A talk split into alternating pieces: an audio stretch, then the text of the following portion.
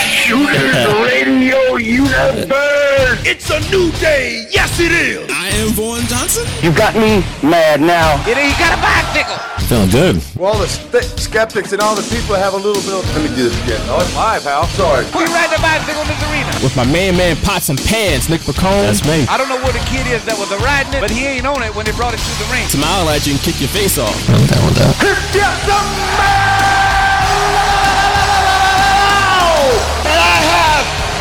half the brain that you do. But I don't like it when things aren't going my way. Don't you dare be sour.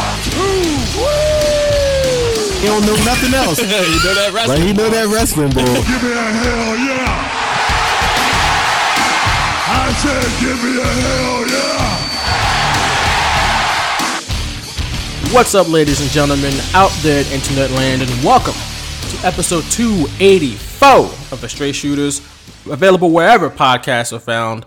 My name is Vaughn Johnson, and I'm joined as always by my main man, Pots and Pans, Nick Pacone, Philly voice and Philly influencer, and we have yet another fantastic show ahead of us here for episode 284. We got a lot to talk about.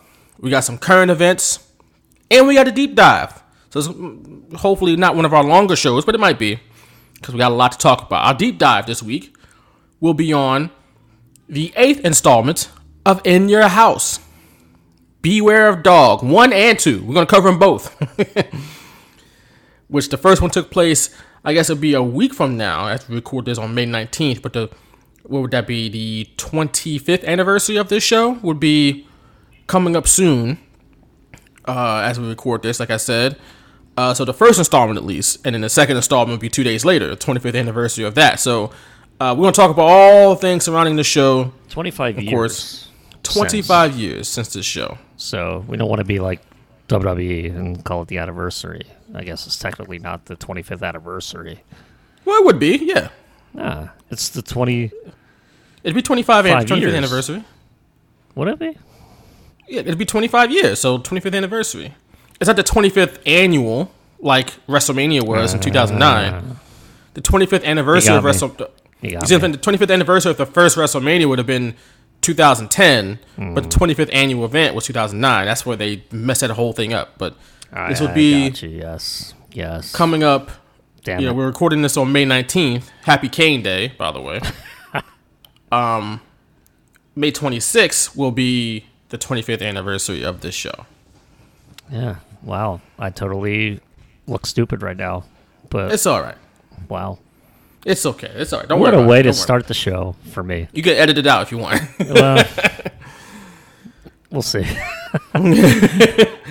but besides that, we're gonna talk all about that and everything surrounding the storm, the literal storm surrounding that show, uh, that literally surrounded that show uh, back in May 26, 1996.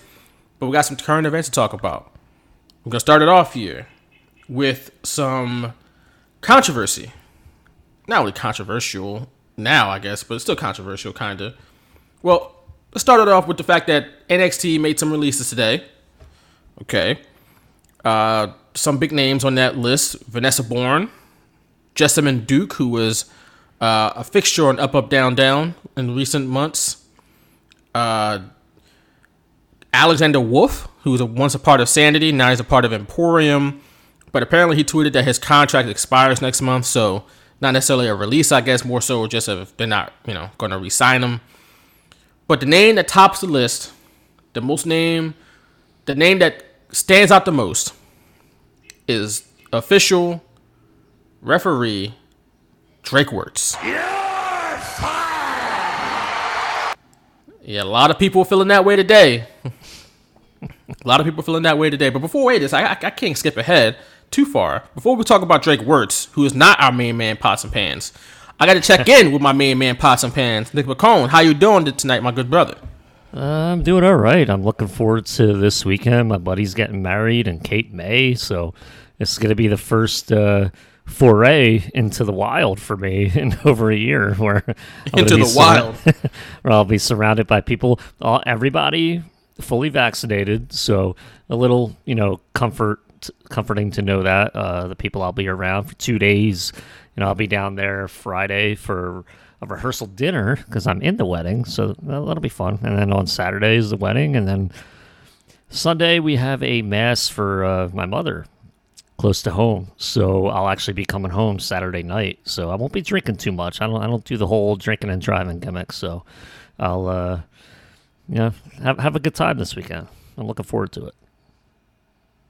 I've been in the wild recently, and it's uh things are slightly different, but they're, they're still coming back to normal. Like you can tell, people are like putting this pandemic in the rear view. They are. The Phillies actually just announced, you know, moments ago that masks will not be uh, required starting Friday at home games. So you, even if you're unvaccinated, you know, they're going to suggest you wear a mask if you're unvaccinated, but they're not going to enforce, you know, the requirement.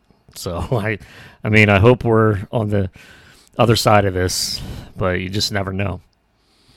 Yeah, that pretty much means no one's gonna wear a mask at a Phillies game for the foreseeable future. That's what that means. Pretty much. Yep. And hopefully So- they stay off the field, but hey, that that helped us win a game last night. So Yeah, that's a different like two or, story. two or three fans running on the field in the course of an inning. It's like, what is, what is going on? But hey, the Phillies came back and won. Hey, Whatever it takes, By any- right? by any means necessary, right? but uh, yeah, it's hot too. By the way, Yeah, I Summer my is air going on. here. I have my air going on right now. So yeah. it's hot as hell. Usually, we used to have a weekly conversation about the weather. And we haven't recently, but we want to bring it back now. It's hot here in Philly. I think it got. I think it was over ninety today. Here's another thing. I will wear my mask outdoors when it comes to the pollen. So uh, I'm not spending 30, 40 bucks for allergy medicine every two weeks uh, just so I don't have to wear a mask outside. I'll just wear a mask outside until the pollen, pollen season ends, and I'll go about my business. That's how I work. If you see people wearing a mask and you're not a fan of it outdoors, don't say anything. Just let it go. It's okay, man. leave them alone. bro. okay.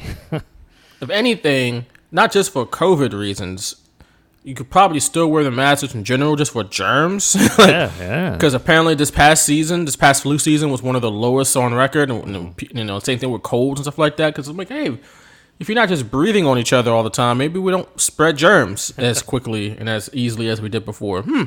So especially, I think during like like I said, flu season, cold season, the mask should be a thing still. Um, You know, maybe you feel differently during the summer and it's hot and you want to get your enjoy your newfound freedom, but don't throw those masks in the trash now, or or buy some new ones come cold season, something like that. So Yeah. Yeah. that that that should probably be and probably will be a permanent fixture in our society. Maybe not by the majority of people, because I'm sure people are just turning up future uh, mask off and like throwing a mask in the trash. But uh, and just logically speaking, it it works as far as spreading germs stuff like that. So that's a thing. But you know who doesn't like those masks, boy? I have a good idea. You know who's staunchly against those masks? Hmm. Hmm. To the point that he goes to school board meetings in Seminole County, Florida, railing against masks because apparently mask wearing promotes uh, helps sexual predators abduct children and put them in s- sexual uh, trafficking, sex trafficking, and all that type of stuff. Think of the children, right? All this is coming from the guy I mentioned earlier, Drake Wuertz, who was officially released earlier today from NXT, from WWE. Uh, he's been there since 2014. I forgot he had been there that long. Wow. But his run comes to an end and a hail of controversy. All you gotta do is look back at David Bixenspan's feed and see all the he David Bixenspan has been uh like on top of all of it, these little yeah. meetings that uh, Wuertz has been a part of, whether in person or over like Zoom or something like that, where he is talking about these alt right conspiracy theories, uh, whether they're alt right or not, whatever. They're conspiracy theories because none of these things are based in facts. They're all mostly hypotheticals, even. And they're not even real issues. Like it's funny how people can get so hyped up for hypothetical issues, but there are real things that are happening in this world that uh, really affect people, like you know poverty or trans rights or you know whatever that really affect people, and they don't have a word to say about them, or they don't care. Low, low, yeah, low on their priority list. Huh, interesting. Right. But these things that don't happen, it's like mask. causing ch- children to be abducted at an alarming rate. That hasn't happened. Where's the evidence? like, where are the Right. None. have any. Uh, maybe, maybe you know, he went to his church and found out or something. I don't know. Either way, he's been doing this in public. In one uh, instance, wearing an NXT shirt or NXT, uh, I guess, article of clothing. It was a it was a top. I don't know if it was a shirt or if it was a track jacket or something, but it had the NXT logo prominently featured on it. And he's doing these things, and he's been. So that's one thing. Out in the public, he's been an issue for WWE. And you could imagine that also spills behind the scenes, where he's pretty much been. Uh, uh, let me back up, backtrack a little bit. Publicly, he's been known to be a proud boy, which most people know as a racist organization. That's you know misogynist, among other things. uh, Like I said, also racist. Uh, and then, of course, behind the scenes, you got people who are uncomfortable with these things, and he's been causing issues. And WWE or NXT, I, I guess I could say, has given him, I guess, multiple chances. Uh, but they were at the end of their rope. I mean, earlier this year they suspended him because he's been doing all these things and getting in, just stirring up stuff. You know, s- people. He was saying slick things to people of color. People of color just didn't rock with him at all. He almost got to a fight with one of the talent, or they almost fought him, I should say, because he probably said something offensive. And there's a story. The story's out by Sean Ross Sapp, who's breaking all this news. So shout out to Sean Ross Sapp over at Fightful. Got to give credit where credit is due. Uh, he puts up a story, pretty much documenting all the stuff that Drake Wuertz has gotten into over the last year and change. Where he apparently last year, sometime Triple H, I think before the In Your House show, which I think that was about June or July, which is around the time that the Black Lives Matter movement really like came to the forefront of the conversation in our country, especially after the deaths of George Floyd and Breonna Taylor. Uh, like it's not the deaths, the murders of both of them. And um, Triple H had a big speech backstage talking about Black Lives Matter and how everyone from all walks of life, any ethnic background, nationality, and religious background are all welcome into NXT. Which, even if you don't think Triple H is being genuine and what he's saying is all performative, because at that time there's a lot of performative things being done to show that they were, you know, you know, promoting equality. But let's say for ben, give Triple H the benefit of the doubt and believes that he was genuine in his feelings, which we have no reason to doubt that. Uh, he, you know, apparently when he said religions, Drake Wuertz gets up in a huff, grabs his things aggressively, and storms out the meeting. Mind you, this is Triple H talking. He kind of runs the show down there. It's kind of a legend too in the wrestling business. Kind of just, just without being all you know, without everything else that's happened with Jake Wuertz. That's also disrespectful to your boss. You don't just get up in the middle of a meeting while they're talking angrily, you know, uh, without explanation. Uh, so that's just a couple of things that you know uh, Drake Wuertz has gotten into, uh, and it's and it's wild to think that before all this stuff has started to come out, still recently, like like I said, maybe a year or so uh, ago, you really hadn't heard really any bad things about Drake Wuertz. Other, you know, like he was a deathmatch guy who was apparently the nicest person in the world. Uh, he had gotten his life back on track, gotten into wrestling, created a name for himself, got to WWE. Not as a wrestler, but as a referee. So that meant he was taking he didn't take any more bumps. He wasn't doing death matches anymore. Seemed like, man, good for him, man. He found a good spot. He's got a good job. He can do this job for, I mean, I don't know how long, because he's a referee. He's not taking any bumps. So you imagine making good money. And I personally had met Drake Wuertz when he, I guess, I guess a year or two into his time at WWE, when NXT had house shows here at the Tower Theater back in, I believe, 2015. And I was being walked around backstage by my man Joe Villa from WWPR. I'm not sure if you had any dealings with Joe Villa, Nick. Yeah, just uh, emails, but never met him in person. But Joe Villa's a good guy. He recently departed WWE in, like last month, something like that. He landed on his feet. So shout out to Joe Villa. Big Jets fan, Joe Villa. Um, um, but he was walking me through backstage, and one of the people I bumped into was Drake Wuertz. And he's like, hey, man, oh, you're Vaughn Johnson? Like, he knew who I was. which was like, look, I ain't no celebrity, obviously, but it's like, what? You know, you, know me? And he's like, yeah, man, I was law, great, do great work, man. Enjoy your stuff, man. Keep up the good work. And I was like, damn, that's dope. Like, all the things I've heard about this guy must be true. Like, he just didn't know me from a can. Well, he did know me, I guess, but he didn't. He didn't have to say anything. He just kept going about his business. So I was always remember that interaction. It's like, man, that's that was cool as hell. And then you hear about this stuff that from recently, and it's like that's disappointing. It's like, damn, what the hell happened? Like, I think we know what happened. It's like this, the, our planet kind of changed, and because I think that was 2015 when NXT first started running house shows here, or around the country in general. Little thing happened the next year called the presidential election, and then Trump got elected, and you know a lot of people kind of went off Yeah. to the conspiracy theory end of things, and maybe, and I guess Drake was one of them. And here we are. He is out of WWE at least. So I don't know if you had any more to add to that. Uh, I kind of said a lot there. I did a lot of talking, but Well, Uh, you know, you you said it. You met him in person. You had that interaction with him, which probably makes it all the more disappointing uh, coming from you. Whereas I had no interaction with him. I saw Drake at CZW events and saw him in matches, and I even said before we started recording this that it really seemed like at the events I was at, like he was almost like Combat Zone Wrestling's John Cena to a degree. Maybe he wasn't the world champion for a long period of time or multiple times, but he had that respect from that crowd to where you know whether he was playing a babyface or heel, and I'm pretty sure he was just like a straight up babyface at the times that I saw him.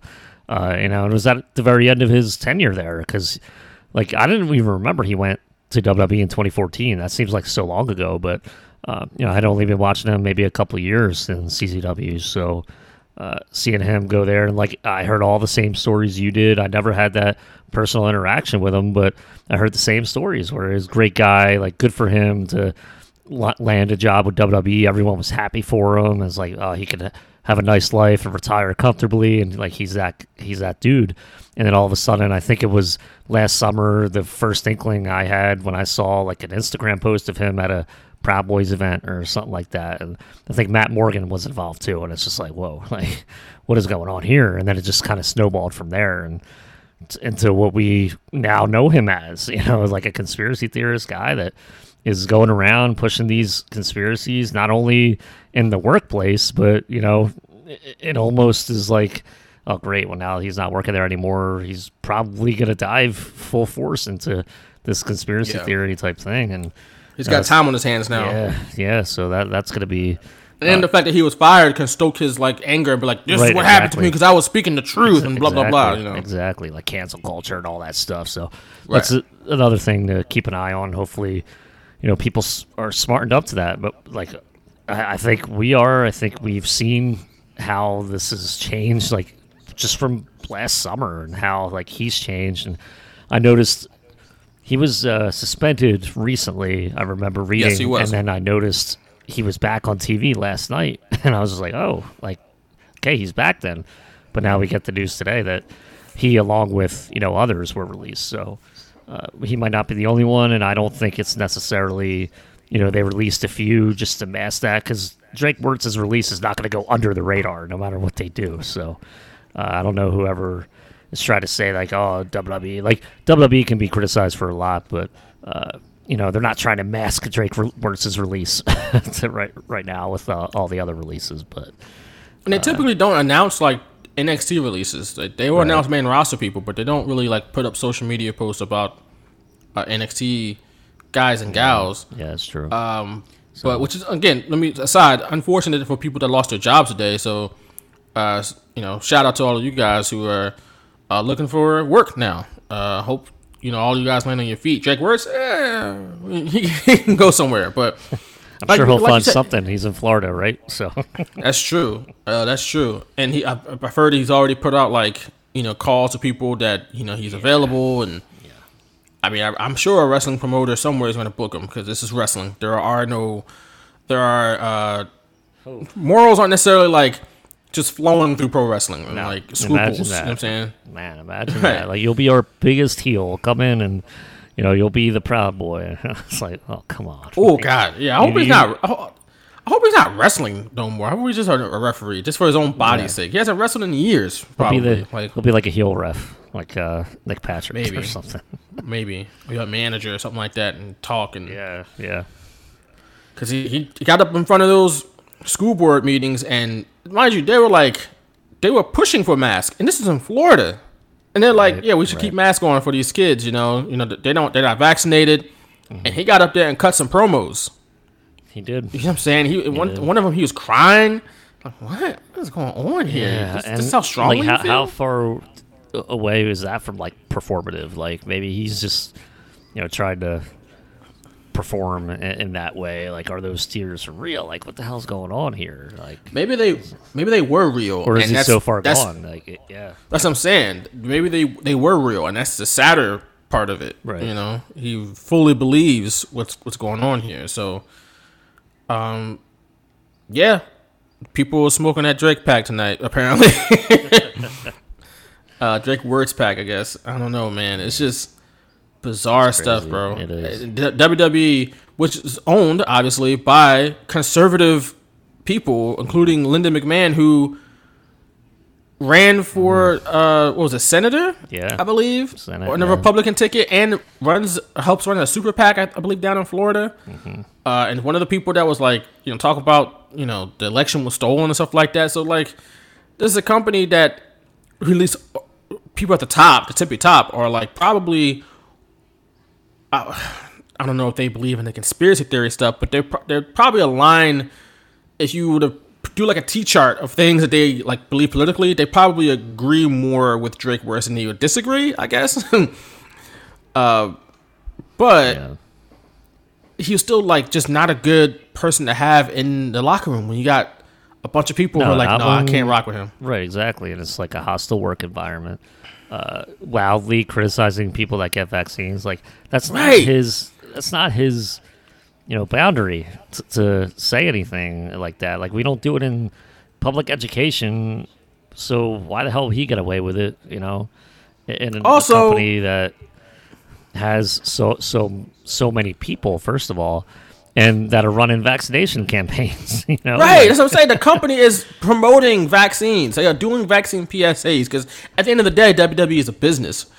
Yeah. Where- regardless of what side they fall on politically, they are a business and they want people back in them seats soon, safely, and not only safely, just just they want the governments, the state and local governments, to be like, hey, we'll allow twenty five percent, fifty percent capacity in these arenas. They want that to happen sooner or later, so we can start selling tickets again. so yes, get these vaccines. like, and here you are contradicting that. It's like, what the hell? Like, bruh, we're trying to make money out here, and you you going against that? Because you know, if people ain't getting vaccinated, that means we people aren't going to be back in these arenas anytime soon. Right. Right. But that's not the case. People are getting vaccinated, and you know, maybe not at the rate that people would love, but it's at the rate that the you know it's a, enough that like you said we said earlier about the Phillies and you know and other stadiums around all the stadiums around the country and arenas that there's going to be fans back in these arenas and stadiums, and pretty soon it's going to be like full capacity. Like that might happen by like next month Yeah. in baseball, like in, in hockey and basketball during the playoffs. Like that could happen soon. So, you know, we could- I, I could easily envision a time where and look, this is just speculation. You know, I'm not I'm not in the I, I'm not a uh, it's based off of just my uneducated guess, I guess. But I can envision. Breaking news. Oh, whoa, no, it's not breaking news. I can envision maybe by the NBA Finals there being four arenas. Yeah, because that's what In the a- cities. two two months away. You know, it's gonna be in July. That's not even. I think the NBA Finals happen in June. Is it gonna be in June? I know maybe the Stanley Cup Finals. I'm thinking about, and uh, I know one of them is like could extend into July, which is rare because Maybe. the normal seasons end in June. But I think one of them uh, was thinking, talking about July dates. So, I mean, Maybe, maybe you're right about that.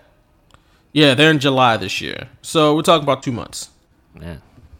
Because usually, I think the NBA finals typically happen in June, but I think because Yeah. they started the season a little bit later, Right. uh, it's gonna go into July, which is okay. You know, it's fine. But, um, yeah, but that could happen, and that's two months from now.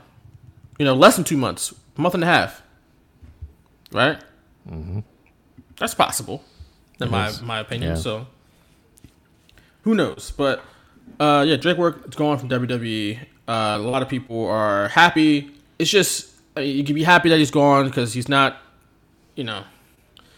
It's just, it's just odd because WWE they had to do it. They I guess they held him on to him for as long as they could. I guess I don't know why they held him to him for this long, honestly, but he had to go. It's good to it's good to see that you know NXT maybe the roster is made up of people that don't deal with that stuff. You know, like they make Yeah. their opinion known. Like this guy's spreading conspiracy theories. It's one thing to have a difference of opinion, but when your co- conspiracy theories are involved, that's like a whole other ball game. So When you're uh, they- spreading they misinformation, having it. Yeah.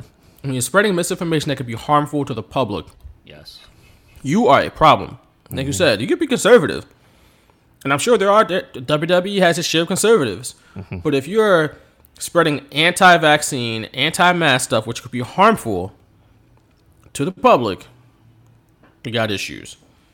Uh, but moving on from that, leaving that in the past, look look toward the future here, with AEW announcing today that in January 2022 they're moving from TNT to TBS, which is Turner's other, I guess, cable television station, Turner broadcast station.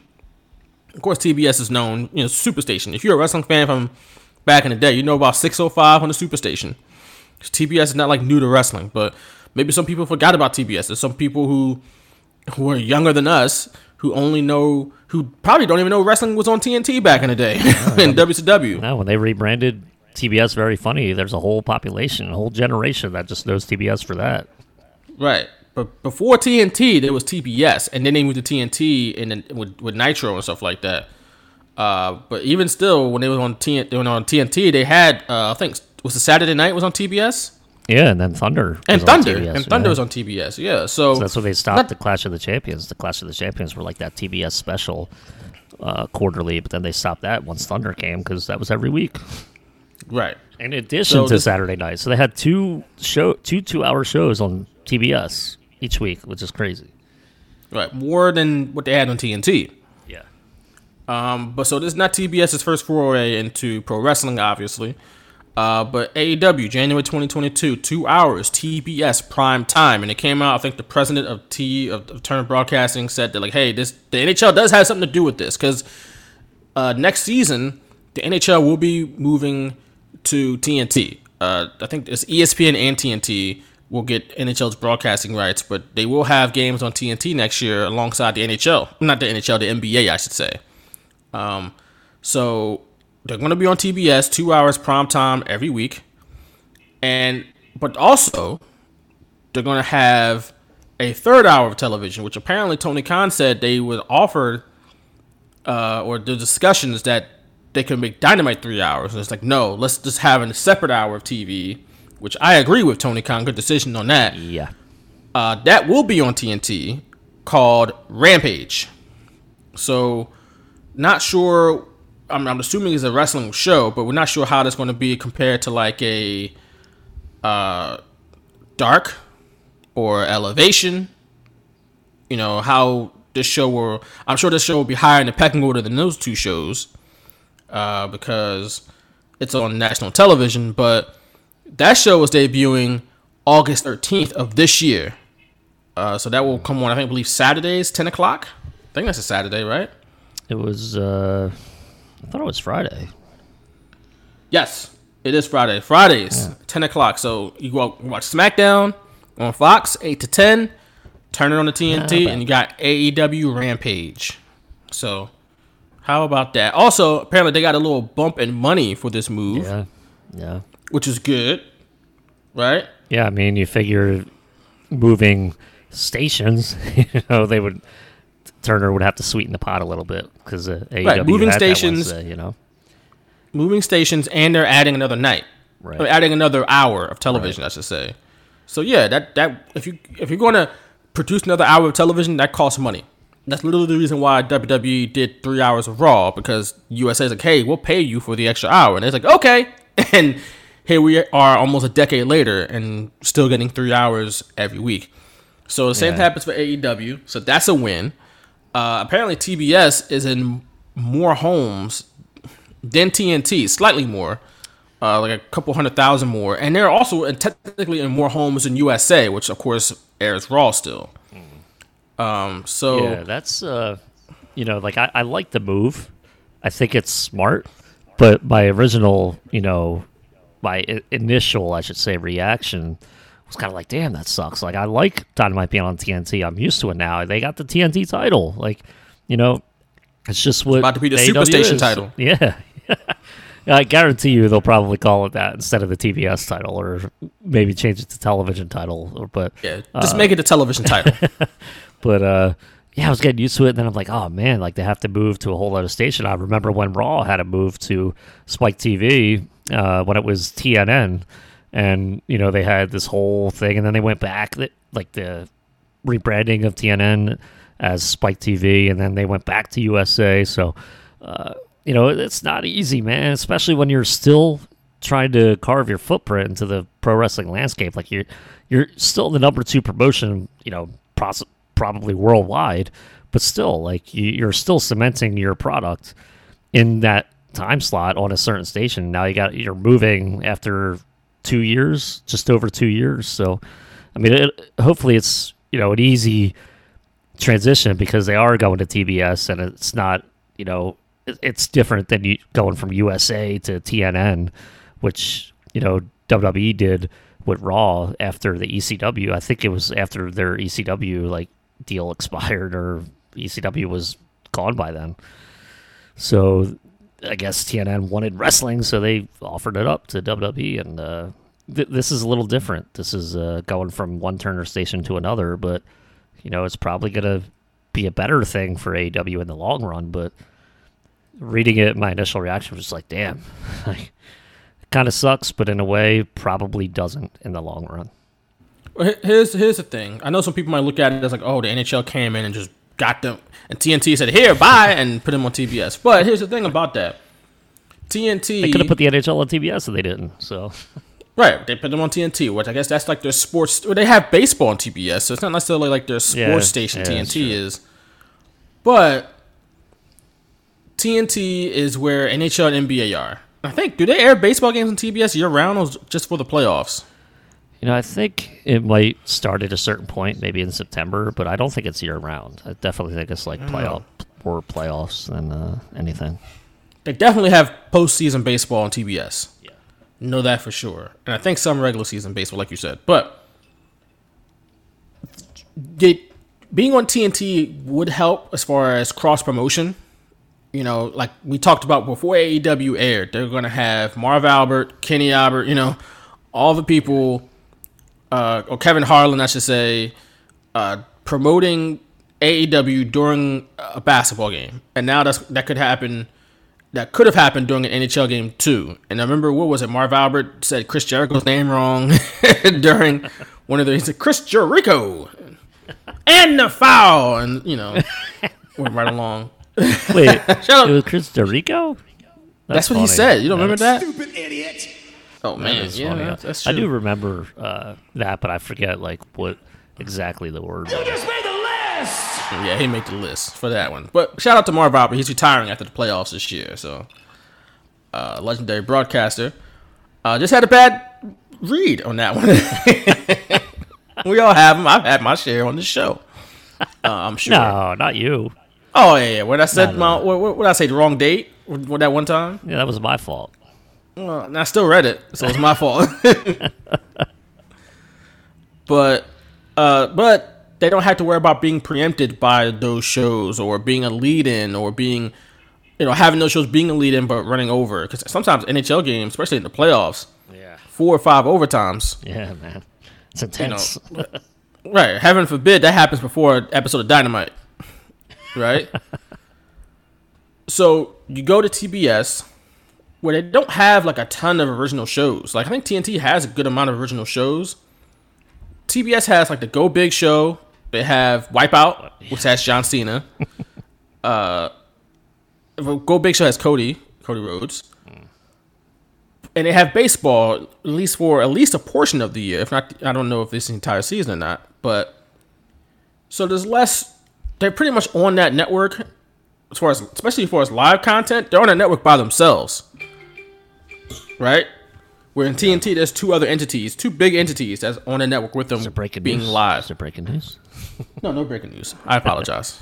but so they have pretty much TBS to themselves for the most part as a live piece of content, which, as I talked about in the show before, is very important to networks.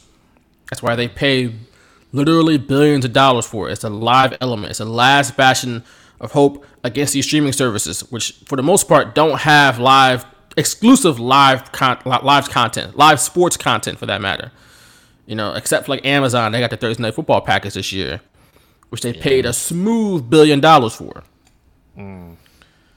So you got that, and I know Tony Khan apparently or somebody said that they they won't be preempted uh, by sports, but they, that can still happen. Whether if it's a baseball game or there's a little tournament in March called the NCAA Men's Basketball Tournament. Yeah, that's gonna prevent uh, present. Uh, well, I mean, It could. they, We don't know. usually before this year, games weren't usually played. I mean, the play-in games were on Wednesdays, but then they usually do like have a Thursday, Friday, Saturday, Sunday type format. For the first round, yeah, but I don't know how they do specifically how to do like the Elite Eight or the Sweet Sixteen. Uh, the Final Four obviously is going to be on CBS prime time Saturday. That's usually Saturday, Monday. Uh, but the first two rounds, like you said, first four f- in the round of sixteen and thirty-two. I'm not sure exactly how. I'm not. Know that's Thursday through Sunday, but the round of the Sweet Sixteen and Elite Eight, I'm not sure how they schedule that typically. Maybe that's also a weekend type of thing. Um, yeah, I just had like, you know, I can't remember back, but that's just. I remember, you know, being at work and we would start. We would get hyped up on Wednesdays, and then Thursdays, boom, we watch, you know, the games Right, in the the first round. and stuff. Right, and I think off periods. yeah, I'm not told. I think maybe the Sweet 16 and the Elite Eight happen over the weekend too, so maybe they won't have to worry about that. But that's still something that like you got to think about. Right. You know, maybe TNT made some promises like, "Hey, man, you don't have to worry about this because X, Y, Z. Like, we don't even play games on Wednesdays, like you just said." Yeah. So, Dynamite on truTV for this week. no, you don't want that. And then you have the Impractical Jokers come out and be like, hey, what up? That's happened before though. They had they, they've They gotten bumped to True TV, Hardcore, right? Yeah, yeah. Who? Uh, Dynamite? Yeah. I don't Pretty sure remember they got- Dynamite being bumped to True TV. I But could have swore that happened before. I can look it up, but I could have swore that happened before, like once, maybe like once. uh, maybe for baseball. I don't know. Oh, that would have been, I yeah, look it up. October, September, October, probably, if that did happen. truTV. I don't know, but so I, I don't know. Either way, it's a it's a move. They get money out of it. That's a most. That's a very important thing. Yeah. There aren't too many wrestling promotions. I'm not sure what the deal is between MLW and Vice. I know that's a n- new thing now. Uh, I don't Yeah, know if they announced whether there's some financial terms in that. I'm sure there are, but I don't know who's getting what. But there aren't too many promotions getting millions of dollars for their television rights. I can tell you that. And it's fine. They get an extra hour of television, which is good. You know what I'm saying? Like, it's an extra hour to promote your product. Hopefully it's like a And- magazine type show. That'd be cool. No, I think that's gonna be wrestling. AEW Live That's gonna be wrestling. AEW Live that's Wire. gonna be- Let's go. That's gonna be wrestling. Maybe Elevation becomes that show or something. Like that's a YouTube show, but they're gonna have wrestling. It's just, do they have four shows of wrestling, or did they turn one of those into, like you said, like a recap show?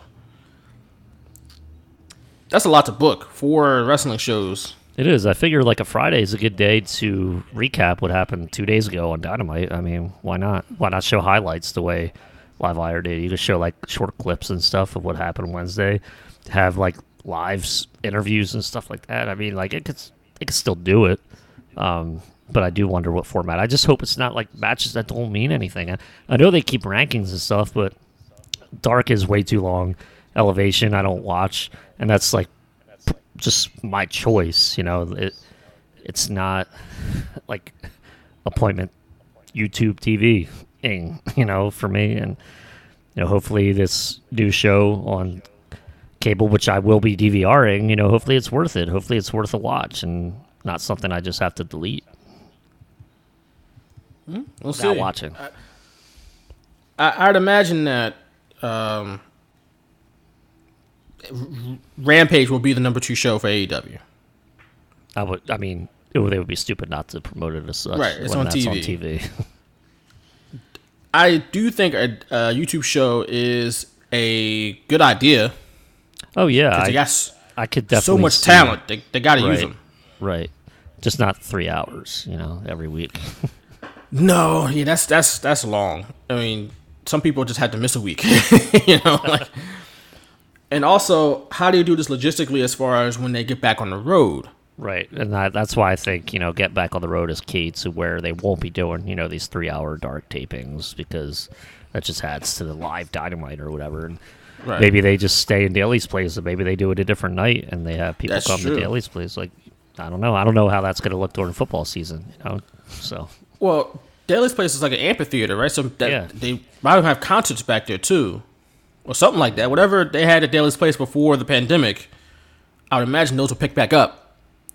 Um, but I would imagine they would shoot Rampage before dark, not before dark, before Dynamite. I would be cool if they shot Dark or Elevation at Daily's place.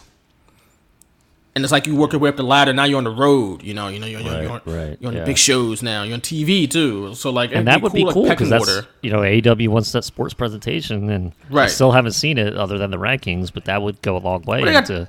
They got win loss records. Uh, well, They got win loss records. okay. Gotta give them credit for that at least. They do have win loss records. I'm not giving them credit for nothing.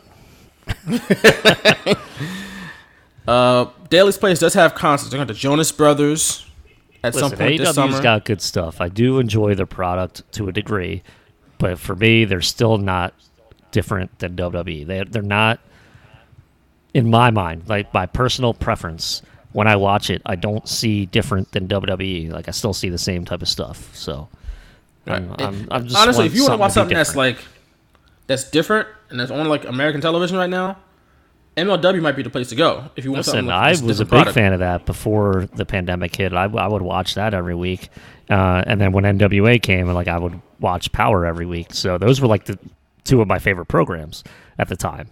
Uh, MLW now is they're they're showing like replays of stuff because you know once they start you know taping again, then they're gonna show the the new episodes on Vice. But right now they're showing you know like replays, and I, I'm enjoying it. So. Uh, you know, Right. I like that But type they- of stuff. It, it resonates with me in 2021, and uh, obviously they the have- old stuff. So They got uh they got uh what call it uh time limits. They got um they call them fights. They don't call them matches. They call them fights. Uh, they have like a draft. They're gonna have like a draft where like each faction in, in the A- MLW could draft talent. Like it's a lot, a lot of stuff going on.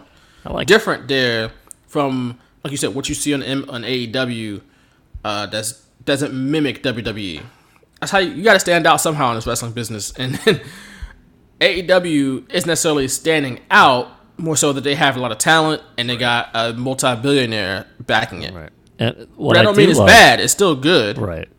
But the biggest thing I love about AEW is that that War Games cage. Like that real that was so that was different than like a Hell in a Cell or a War Games cage. Like to me, that at least felt different. Even though to, to some people it might have just been like, okay, like I don't see a lot of difference between this and like what I've seen before. But for me, I was like, dude, this is awesome. Like I really liked that spectacle. So it's what I like the most right now about AEW. Blood and guts matches every week. Let's go. Every week. Every week. Every week. Jeez. All right, now that we got some good news out the way about the pro wrestling business, because it is good news, even though it's like more of like a lateral move, it's still good news because AEW got some money out of it, so good for them. Yeah. But we got transition to some bad news, some unfortunate news that broke Friday, Friday afternoon, Friday night, and that Jerome Young, better known to the world as New Jack, passed away of a heart attack at the age of 58 Friday in his home in North Carolina. Um, very sudden. It wasn't like, as far as anybody knew, had like health issues. Um, and yeah, it's just sad that Yeah. you know that happened, and of course all the tributes come out because that's what happens when people die. And the one thing that a lot of people said the most about New Jack was that he was authentic. Because we talked about it in this podcast, and if there's a trait that is like kind of common among great wrestling, I guess, characters is that they are kind of the person who's playing it, but the volume turned all the way up. And that was New Jack. I don't think he was, the volume was ever turned down with New Jack, right? With as far as his character. So, uh, what wasn't it wasn't really a character. It was him. It was Jerome Young, Yeah. Who had multiple justifiable homicides uh, to his name. And it's crazy. We had just talked about New Jack on our prior episode last week when we talked about WrestlePalooza and him having the match with Bam Bam Bigelow and uh, the matches that would have the song Natural Born Killers playing throughout the match, which you do not hear on WWE Network now because of you know musical rights. ECW did not have permission to use that song, but they used it anyway. Um, but yeah, man, it was just it felt, seemed like he finally uh got his life you know on track and was settling down, and then this happens. It's like damn. But he lived a hard life, man. Like he he was not he was not shy about saying how much you know all the drugs he did. We talked about he's probably high when he jumped off that balcony at WrestlePalooza, right? Uh, he did some crazy stuff in the ring, threw Vic Grimes off a scaffold when Vic Grimes did not give him permission to do that. Almost killed Vic Grimes. Yeah. But he grew up. He had a hard life, man, and, and obviously part of you know drugs are part of that. But his childhood was pretty rough. Uh, seeing his mom get stabbed by her, you know, his dad multiple times and shot her and stuff like that, and all this crazy stuff that happened in his childhood. We talked about it a couple of weeks ago, and that your childhood seems like the most important years of your life because they, they can really dictate the rest of your life sometimes. What happens to you in your childhood and the traumas, they can just follow you the rest of your life. And that's pretty much what happened to New Jack. You know, not giving him excuses for what he stuff, some of the stuff he did, uh, but that's just what happened. Sometimes you gotta look at that stuff and be like, man, that's that's probably part of the reason why he, the way he is. But you know, for for all his faults or for all the things you can talk about, and one thing he was was definitely authentic. He can cut out a hell of a promo in which one of you, which you put up uh, the day he passed or the day after he passed. I think it was the day of, right? It was the night of. Yeah. it was during SmackDown. Yeah, the night actually. of. Yeah, and he had a ton of promos, other promos he talked about. Um, there's another one I saw somebody put up where he talked about. I'm not even sure if this is an actual true story, but one of his family members who was a child passed away uh, or was murdered from a stray bullet while he was sleeping. And he talked about like, man, no matter how much money I've made, it wasn't quite enough to save his life. And he said, I called Mustafa. He's like, yo, Mustafa, we gotta win these tag titles because I need to make money because I gotta get my family out of that, out of the hood. It's like if you didn't want to root for the gangsters after that, Jesus, like, Yeah. you must not have a soul, Yeah. Or you're racist. right? that too. but then, he, of course, he had promos with Smoky Mountain when he, you know, talked about OJ and all this other stuff. Man, and it's just wild stuff that pissed off a lot of white folks down in the South, um, for sure, and made them made the gangsters heels. But yeah, man, that's he, sad. he laid man. into it too. Like he, he was loving all that. Like he wasn't. He didn't feel like at least you know he didn't say if he did or not. But like he he just wanted something to you know like it, it was vintage wrestling business. Like whatever it took to get a reaction, negative, positive, whatever he was, babyface, heel, uh, he would do it. I saw a tweet, and I forget her name, but it was somebody who I think was a photographer, and she was at the ECW arena one day, and before a show, she's she had tweeted that she took New Jack to like, you know, a, a place to get a shirt, an OJ shirt. It was like a all it had was like a picture of OJ in the courtroom and not guilty, and he just wanted to wear that to be like a heel or something like that night for the, Jesus the show. Christ. So, you know, that's what he did. Like just anything to to get that reaction. You know, like he he understood it from the start and he laid into it uh, whenever he could, which was like almost all the time, if not all the time. So, yeah, he was he was something, man. Just looking Yeah, back at these like he was de- ECW shows, I just don't like. I don't. It's crazy for me to think that I was like watching that as like a twelve year old, thirteen year old, like, yeah, get him, you know, like, you know, just thinking it's real. Like, oh, WWF, WCW's fake, but what New Jack does, you can't fake that. You can't you can't fake what he did to Mass Transit. No, unfortunately, no, no, which almost no. got him arrested. I mean, did get him. I think it did get him arrested, but he almost went to jail or something like that. That- He got off with that. He, he he I think he was acquitted or whatever. He didn't go to jail for that, uh, which was an ugly situation. Um, but yeah, he was not a perfect person whatsoever. All you gotta do is watch the uh, Dark Side of the Ring on him for that uh, where he talks about you know he wanted to his last spend his last days in the wheelchair doing cocaine, giving people the middle finger, and like Jesus.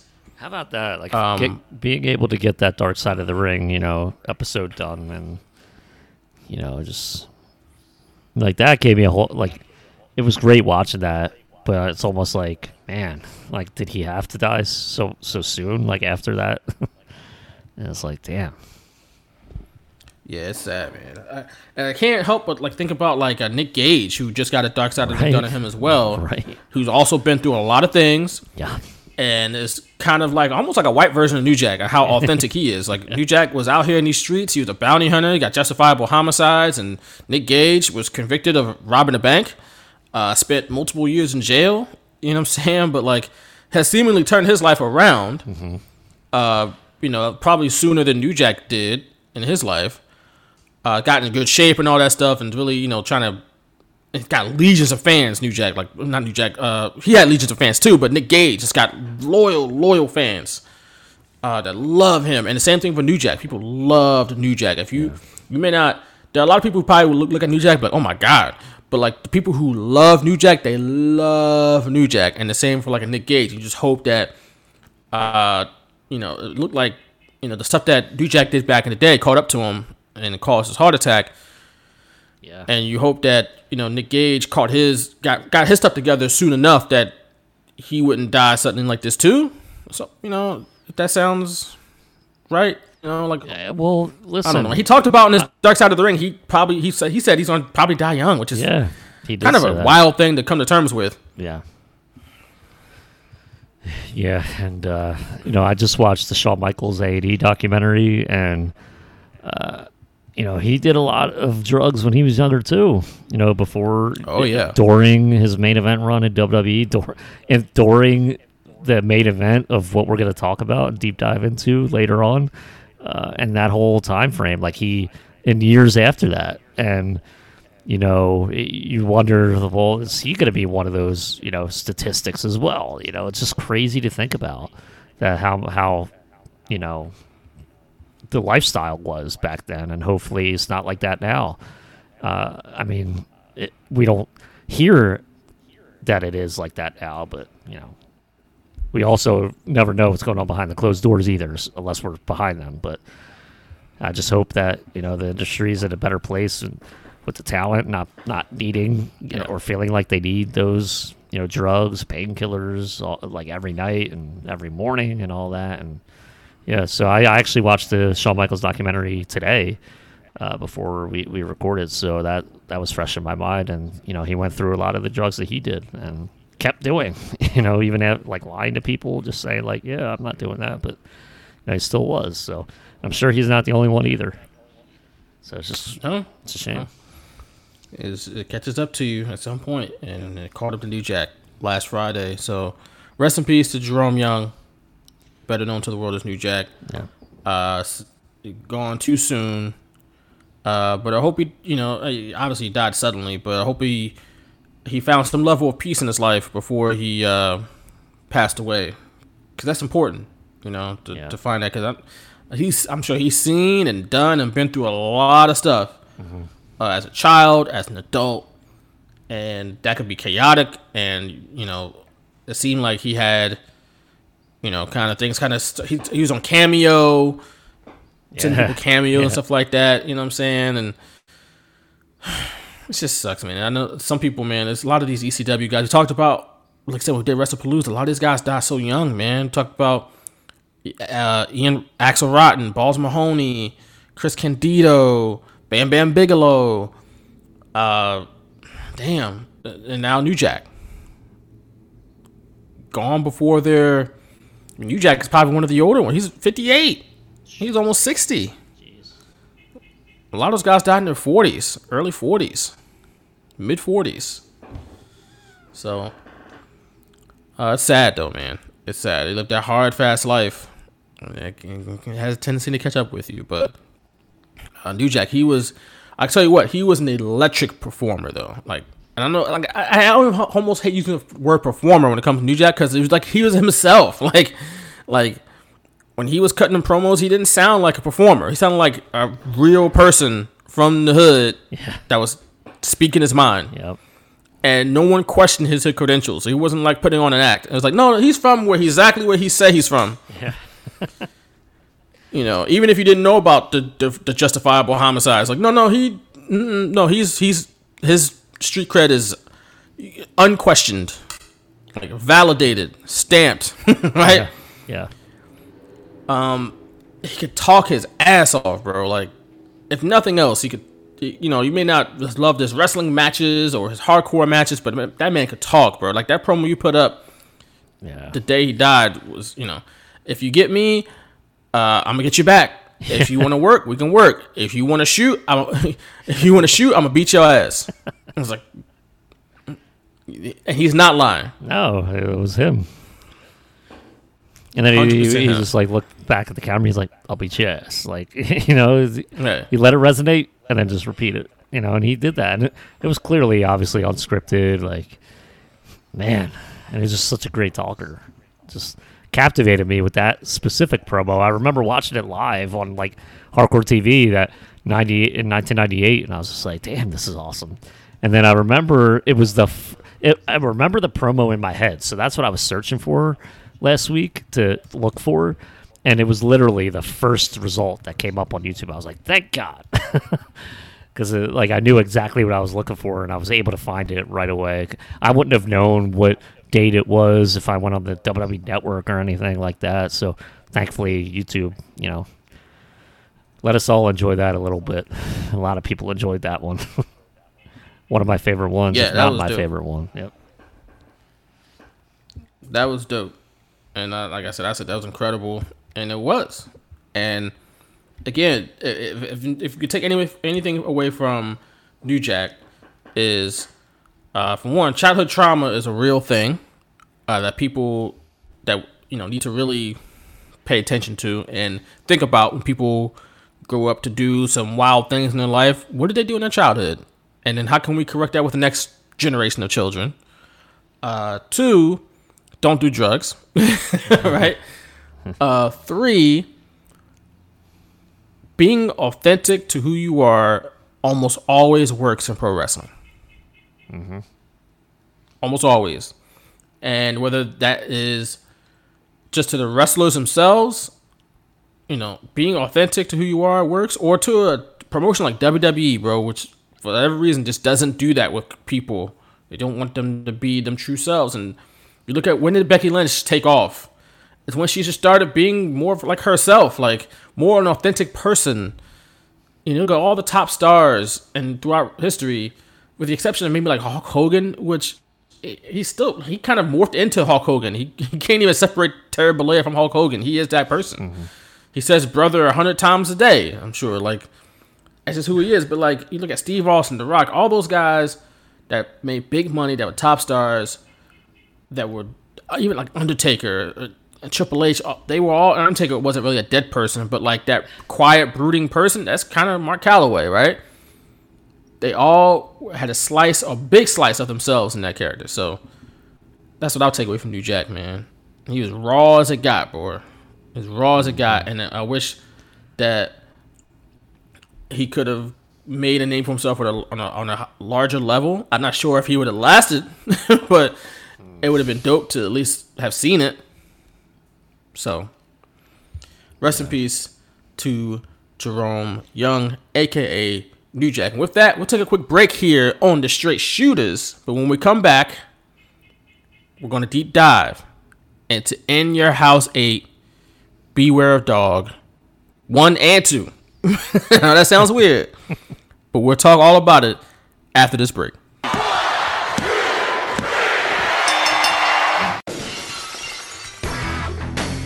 You're listening to The Straight Shooters featuring Vaughn Johnson and Nick Pacone, giving you the best and worst in the world of professional wrestling, past and present.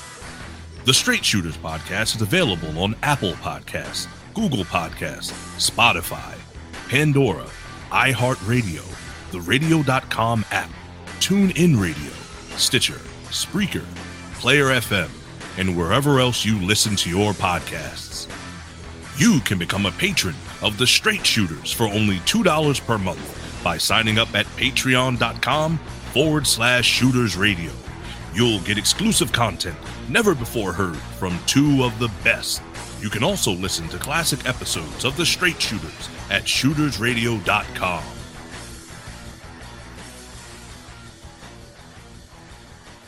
He is the leader of the new WWF generation. Shawn Michaels is a homewrecker. He is the World Wrestling Federation champion. Shawn Michaels ruined my life. I'm going to address this subject. I did not do this. Now, Shawn Michaels, I want you to face your accuser. I want you to look into the eye of the woman that you tried to sully. Shawn, I know that you want me. Do not flatter yourself. That's what you get when you mess with the British. Plain and simple, this is character assassination, and I'm getting damn tired of it. Yes, that promo was as bizarre as you think it was. that was the opening video package to WWF's In Your House 8 Beware of Dog. Took place May 26, 1996, almost 25 years ago, at the Florence Civic Center in Florence, South Carolina yes, that was like the main story going into the show was that Shawn Michaels was apparently womanizer, specifically with married women. he liked messing with married women, and in this case, it was Diana Hart Smith, the wife, of course, of Davy Boy Smith, and the sister of Owen and Bret Hart. You know, uh, so that was strange, and like kind of like didn't fit with anything else WWF was doing at the time. Because like maybe by '98 it would have fit right on in, Mm-hmm. But '96 is just like what? But Very strange It for was it to be the second like story for Shawn Michaels to be involved in as champion. You know, he went into the April in your house with Diesel and then a holds bar match and then they at the end of that, you know, is when they planted the seeds for this where uh, you know, the British Bulldog was outside of Shawn Michaels' dressing room during maybe it was before the match and everyone was like, What the hell's going on? And it led to this. So the whole story they were saying was that he was trying to get with Diana Hart, which was just crazy. I don't know why they would pick that as the second storyline for the WWF champion. so strange, strange stuff. Yeah. Strange, strange stuff. But before we get into all of the strange happenings surrounding this show, you know what I gotta ask you, Nick? Where were you in life around this time in 1996? All right. I love this question. Every week I love it. Uh, so it was, yeah, it was at the end of my fifth grade year. You know, this was at the end of May. It was, for some reason, I keep thinking of their May pay per views as being always on Mother's Day, but this one was actually on Memorial Day weekend. So it was a little later on. Uh, I was probably, I know I was out. So I had to be like at a family barbecue or something like that where you know, we didn't go every single year, but s- sometimes we would, whether it be Memorial Day, July 4th, Labor Day, whatever. So I had to be at like a family thing.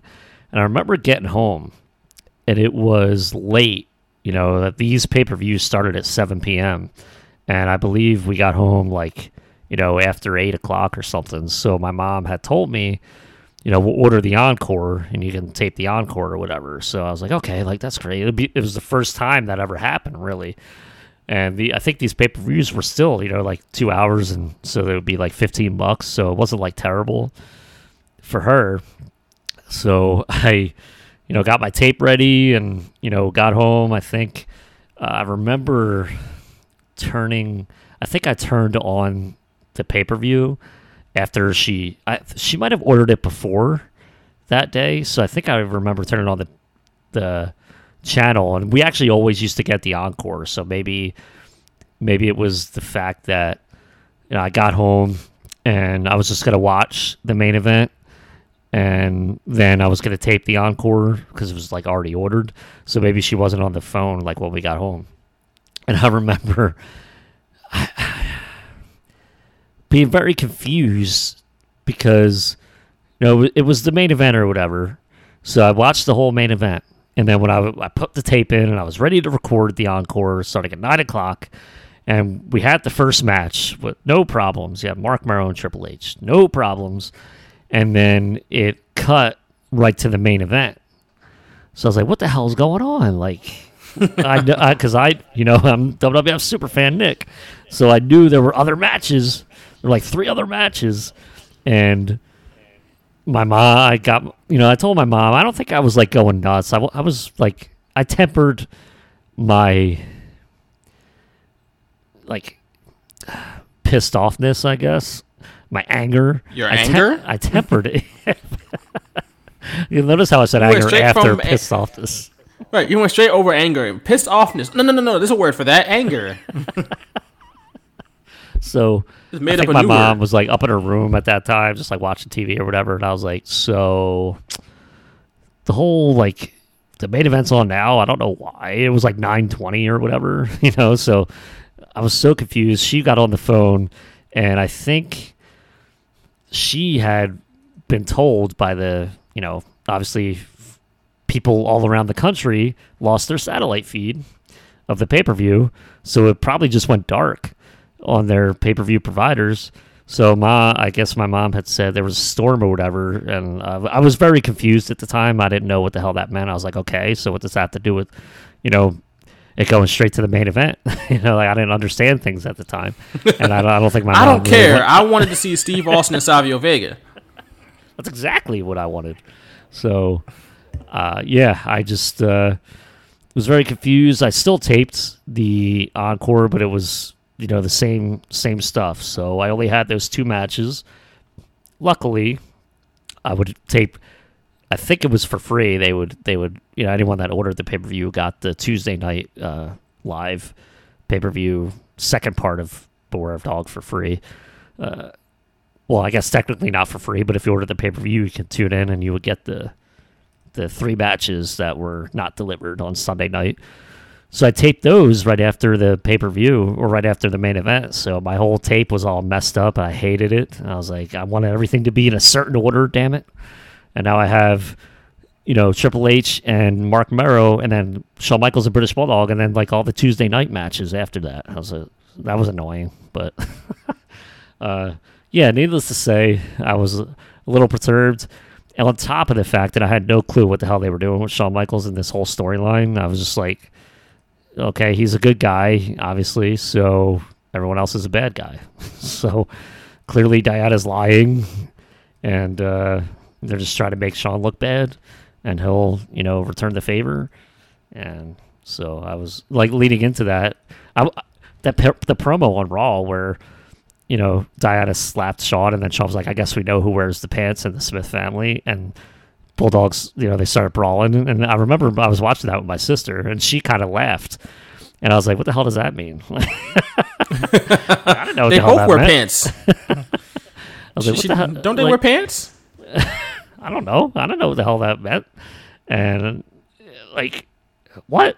and I think she tried to explain it to me to where the man usually wears the pants, but I was like, yeah, but mom wears pants all the time. What the hell are you talking about? Like, so didn't understand the euphemism at the time, and that is that. Those are the things that stood out to me the most in, in that time frame of my life. Yeah, I was. I would have been seven years old, not watching wrestling at this point because oh, no, it, I just I just fell out of it. I told you, I've, t- I've said this before, where I just kind of fell out of it for a couple years. I, I'm sorry. I apologize, but I got back into it eventually. But uh, it's funny when I look at this show and it's like the way WWF looked and the way WCW looked was almost like I don't want to say night and day. It just you can tell WCW was the more hot promotion, the more happening promotion at that point. And WWF was doing some okay stuff, but like at that it just didn't though, look like the top promotion anymore. in May, in May '96. Yeah, So Razor Ramon would debut, you know, the next night on Nitro, which is kind of crazy Nitro- to think about.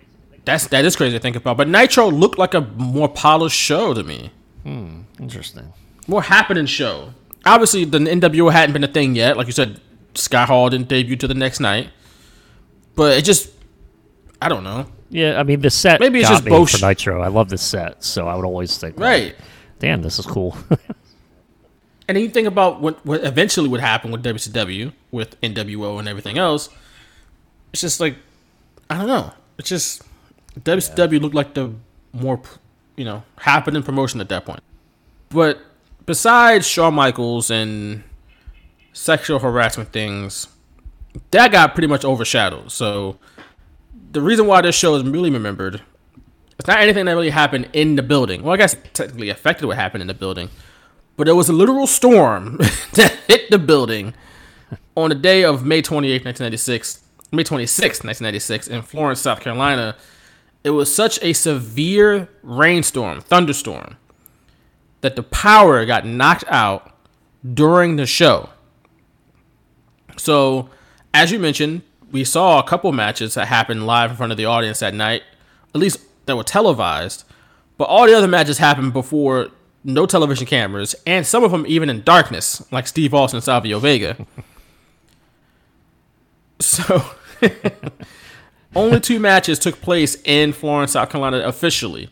It was the opening match, Triple H versus Mark Romero, and the WWE title match, Shawn Michaels and British Bulldog. All the other matches, officially, even though they did happen, they did happen in Florence, and WWF, I guess to their credit, acknowledged the fact that they did happen, specifically during Savio Vega and Steve Austin. They talked about how they, they did that match just two days ago, and they're doing it again.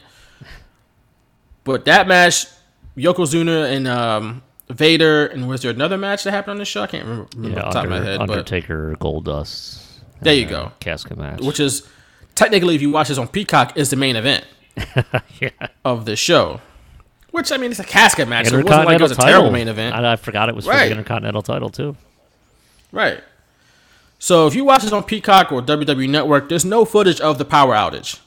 There is footage that exists of this though, that is on the internet, on like a Dailymotion, something like that, where you see Vince McMahon and Jerry the King Lawler talking to people on like a normal microphone. You can barely hear them because the audio's all messed up. The lights are out. and they're talking, and they're talking and talking, like, hey, you know, we're trying to come back and, you know, whatever, not working. right? And like I said, Steve Austin and Savio Vega wrestled a whole strap match in the dark. So, so in order to make up for this, WWF said, all right, we're going to pretty much have all the matches that were supposed to happen on the pay per view.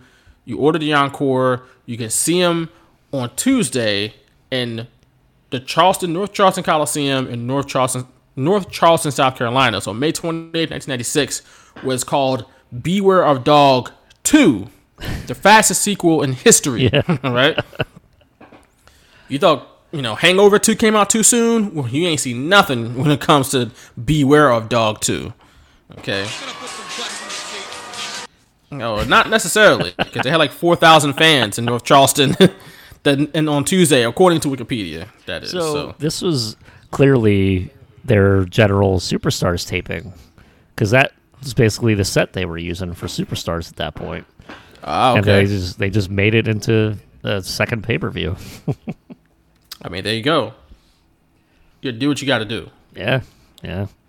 And They didn't want to give and- refunds back. They said we'll give you free free wrestling. hey, I mean, look, I think it was. I don't think it was a. I think it was handled well. Yeah, About yeah. WWF. Yeah. Uh, you know, it's unforeseen circumstances. I mean, they acknowledged during, I believe, the opening match that there was a storm. Yeah. And that Yep. uh, Vince said it like, "Hey, the broadcast is interrupted. We won't be gone for too long." Psych. we won't see it for the next two days.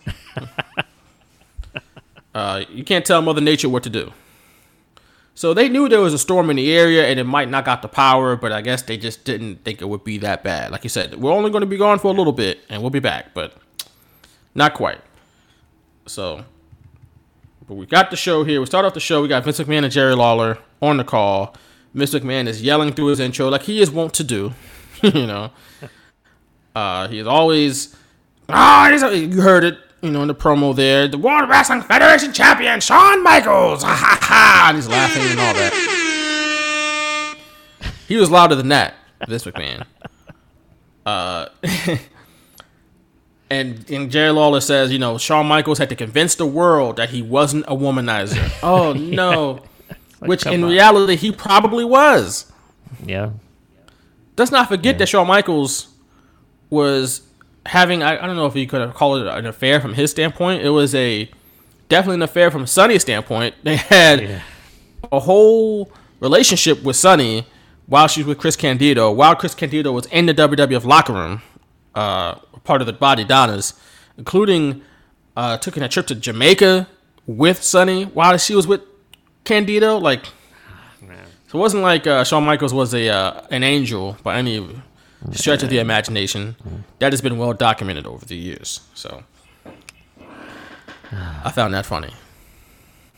This was about Shawn Michaels' morals, which even he probably would admit, like, I didn't have a whole lot of them back in '96. like, Imagine him as the babyface boyhood dream champion. Be like, yeah, so what? She wanted it. Why not? That I would have gone over look. too well. So no, no. But here we are. Beware of Dog One. and your opening match is Hunter Hearst Helmsley versus Marc Mero. Funny thing about the this, Wild Man. the Wild Man Marc Mero, who came out with Sable's music. I don't care what nobody say. That's always going to be Sable's music. Uh, it fit much better for Sable than it did for him. Yeah. Um, but a week prior, actually this day, I guess we're here on the 25th anniversary of, I believe, the Curtain Call. Yeah. Yeah, May 19th. I believe so. What's that? Yeah, May 19th, yeah. Yeah. So as we see here on the 25th anniversary of that, so Triple H is a week removed from that as we get here on this show. Okay? Which means he is firmly in the doghouse by this point. He is just beginning his time in the doghouse. Not Road Dog's doghouse. Not that doghouse, not the good one.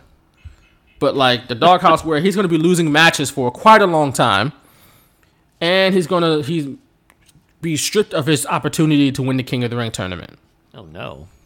which set in you know set in uh, motion a chain of events that really changed the wrestling business. We'll talk about that in a little bit. I'm pretty sure if you know anything about Stone Cold Steve Austin's career, you know about this. But for those that for some reason don't know, we'll talk about it a little bit later. Uh, the whole thing about this this match was that you know Sable for like a night, which I believe was at WrestleMania. Uh, she was with Triple H as his valet. She, she no longer his valet. She's with her husband at this point, or I, I believe they were married or they were together. Marc Mero. Uh, and Marc Mero's in the back looking crazy, like he's you know what did we call it back in the day? Maniacism. yeah. We'll call it that. Maniacism. Yeah, we'll call it that. And he says, "Welcome to the jungle," because he's the wild man. He's from the jungle. He's yeah. like Tarzan, essentially. Yeah, I guess. So he's had know. two uh, Johnny. He's he's had two Little Richard type uh, gimmicks thrown at him. One by WCW and then one by the WWF.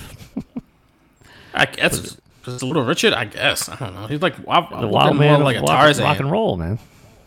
Oh, well, I guess. But I think Did they come out. They didn't come out and say it. I think they just said that, but then it's like, ah, the jungle. They added that in just so there was Yeah. no maybe no legal issues. I don't know.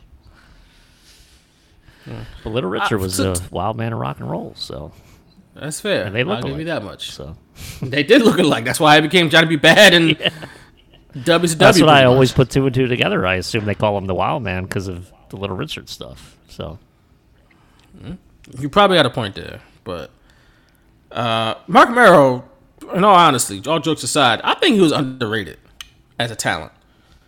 Uh, I thought he was very athletic. I mean, he was like the high flyer of his day, which is wild to think about now because he was like pretty jacked up. Yeah, and it wasn't like yeah. a luchador. no, he skipped Or, like, doing, like- a lot. I guess, but you know, when you're a Golden Gloves boxer, I guess you're not so worried about your legs as much. But but that's, that's that's my point though. He's a Golden Gloves Gloves champion, and he was like the high flyer for that time period. I thought things didn't work out for him in the long run as far as wrestling, but I think if you were to take Marc Mero and put him like somehow put him in a time machine and bring him into 2021, I think he could be a a, a guy on the roster that can be a a probably upper mid card guy.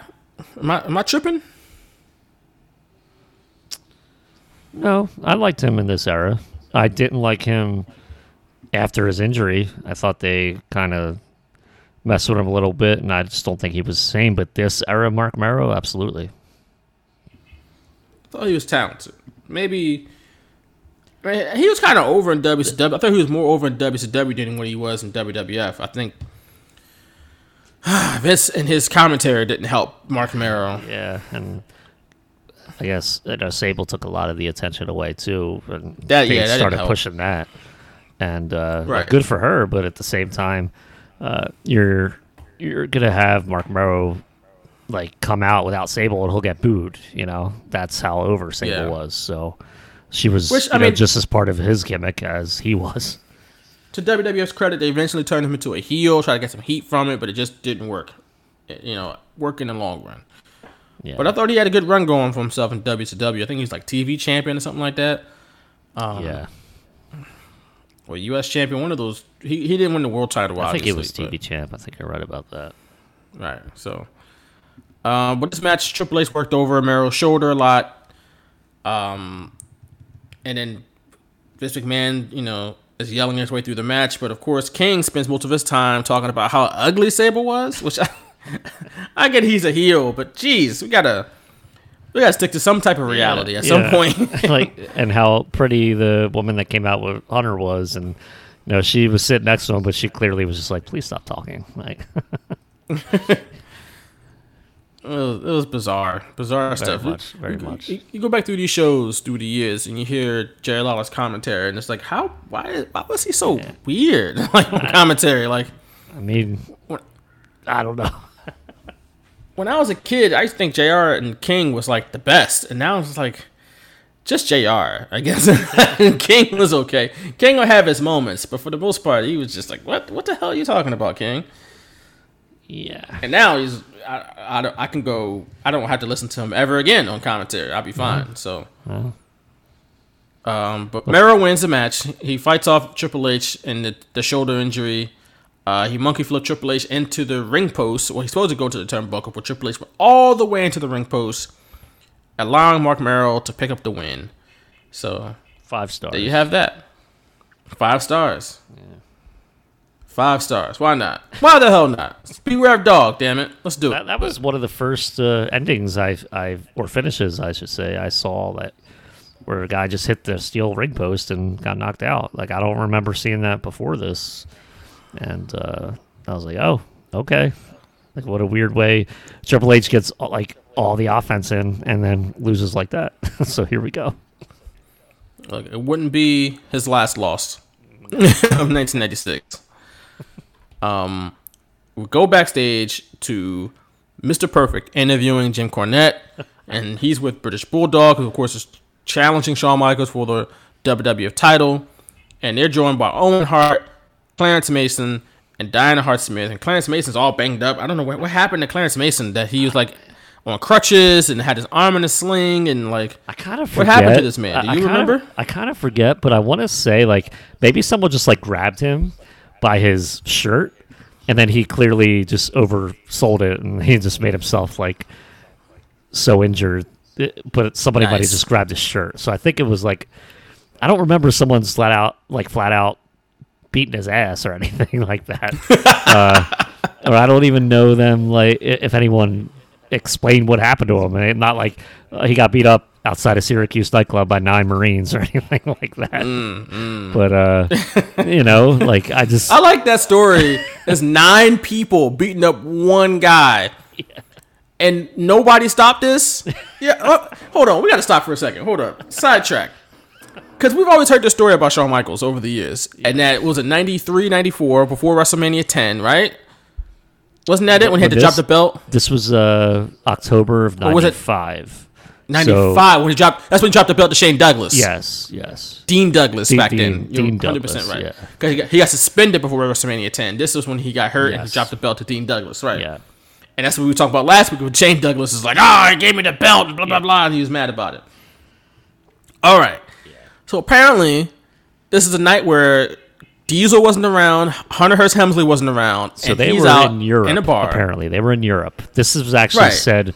They kind of glossed over it, by the way, in the A and E biography. And all that Hunter and Kevin said was that they were in Europe. So Okay, Scott which is Hall, believable, yeah. Kevin Nash, and Triple H were in Europe. all his homies, all his big big homies, right? Who are all like six four and above. all gone. He's out by himself. Okay, he's allowed to do that. Max and the chick, and apparently nine people beat the hell out of Shawn Michaels. I don't think it would have taken nine people to beat up Shawn Michaels. Uh, Am I the only one that feels like this is exaggerated a little bit, or, may, or is this hundred percent facts, and I'm just not? I'm just out of the loop. Nine people. When all he had was like guy? the British Bulldog and somebody else was there with him. That's it too. Yeah, he, I forgot British Bulldog's supposed to be there. I don't remember who the So maybe it was guy nine people. but they didn't touch British Bulldog, you know, unless he scared them all away. But he didn't come come out with any uh, injuries or anything, at least as far as I remember. I mean, maybe I'm wrong. Maybe I'm misremembering, but Yeah, I don't know, man. I just feel like you got nine people beating up. I, maybe I feel like he the would have been Randy a lot Orton more punt. One of them did the Randy Orton punt, maybe.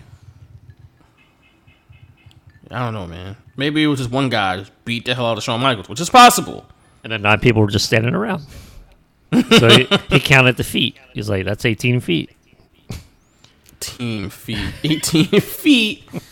Damn. I'm reading a story about this right now. Uh, yeah, they they beat him up, but like, ah, man, I don't know. Yeah. I don't know if it was a whole bunch of guys. Maybe it was. Maybe it was. I don't know. It just sounds wild. That nine people just beating the hell out of Shawn Michaels. Yeah, they they kind of glossed over it that Shawn was getting uh, a little too big for his britches while at the bar, and the ladies were kind of flocking to him and stuff like that. But Which is- they didn't that can really. happen. Yeah, they didn't really like go into detail though, the way I th- I thought they might with these A and E bio- biographies that aren't you know exactly good. I just like overall they're just kind of weird, but I enjoyed the Shawn Michaels one for what it was. I haven't seen it yet. Yeah. But uh Ultimate Warrior is I coming guess- up. oh, that's gonna be interesting. To see the contrast between Dark Side of the Ring and the A and E documentary. Yeah. Mm. Yeah. I'm gonna yeah. Definitely gonna compare and contrast. By the way, have you seen the Booker T biography on A&E? That I loved it. have. That was really good.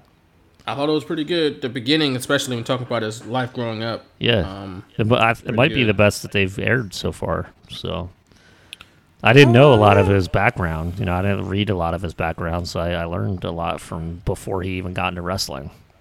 Like, I knew both his parents had died. I knew he went to jail. Uh, I knew he was grew up in poverty. I forgot. I, I think I heard of, that he robbed a Wendy's. I didn't know he robbed one, the same one, like twenty times. his own, right? The one he worked at. the one he worked at. So it's an inside job twenty times, something like that. Um, and I didn't know how his mother died. I didn't know she fell through the you know the ceiling and Oh, fell yeah. fell through the floor and, and hurt her back real bad. So that's sad. But uh, no, I thought it was I thought it was well done. Um, you always got to look at those A and E ones with a little bit of a, you know, that WWE is going Right. to revise history a little Right. bit, but Yeah. for what they are, they're still pretty good. But the Dark Side of the Ring documentaries are where they're at, though. Yes. That's those are the dope ones. Like, the, I think the next one they're doing is Collision in Korea. Yeah. Yeah. That's one thing I d- don't know much about, so I'm looking forward to that. I'm going to learn something from that one because I never really looked into that show. Yeah, So- me neither. Me neither. So I'm looking forward to that one. Uh, but back to Beware of dog. Beware of dog. Cornette is all talking about the match, the WWE title match later that night. He talked about how he went to the Athletic Commission in South Carolina and got Owen Hart a manager's license for the night. And I wrote down like I love the fact that that gap was filled in for like it didn't even have to because nowadays a wrestler would just walk out with another wrestler and that's just it. Yeah. He's just in his corner. But back then, and I don't know if it's the Cornette decision or just how WWF was, they were a little more official with things back then. But like, he filled in that gap that just not just WWE, but pro wrestling doesn't even bother to fill in anymore. You know, this sounds more official that way. It sounds like there's actual protocols involved with pro wrestling, which they exist in every other sport, but just not pro wrestling for whatever reason. Like, I don't know, but I just like that. I don't. There's a little thing that I just like. You know, he Yeah. he had to get him a one day license to be his manager. Which is funny because what's prohibiting Cornette from going down there too? I know he's He like, said Yeah, he said but- he had his focus on Vader. but you have your client has a world title match. Like, what the hell sense does that make? You're just gonna ignore the title match? Like, come on, Jim Cornette, Mister Old School. Like, come on. it doesn't make any sense now that you mention it. But, But, um, the Owen Hart thing was great, and he the way he showed the card, like whatever the hell it was that he was showing to the camera, and then he like Right. put it in Davies' face. He's like, "Look, look at this," and Davies like, It's probably a three by five card with like random writing on it. Nowhere near a actual like licensed card. It's No, just like a random piece of paper you had in his pocket that day. which is hilarious. Here it is. Man. Right. It's so good, it's so good. I like this little thing just made me laugh. I loved it. Yeah, I, I liked it too. So we get to the match. British Bulldog makes his entrance. Diana Smith is also with British Bulldog along with Owen Hart. After that happens, we get an interview with Shawn Michaels with Doc Hendricks, uh, who of course is better known as Michael P.S. Hayes. But on Oh, this night, he's Doc Hendricks. Damn it, Doc Hendricks. And Michaels, of course, is with Jose Lothario. He cuts a promo, talking about how focused he is. He makes his way to the ring. On his way to the ring, though, he just confrontationally bumps into Mr. Perfect. Yeah. And it's like, something going to happen there between them two? Like in the future? they- I don't remember anything always happening. tease- they always tease Mr. Perfect with like so much stuff, but it never panned out. I don't know if they ever wanted him to get back in the ring. Yeah, but it was like, But, yeah, I want to see Shawn Michaels and Mr. Perfect for the title. Like that'd be awesome. man, that would have been dope, bro.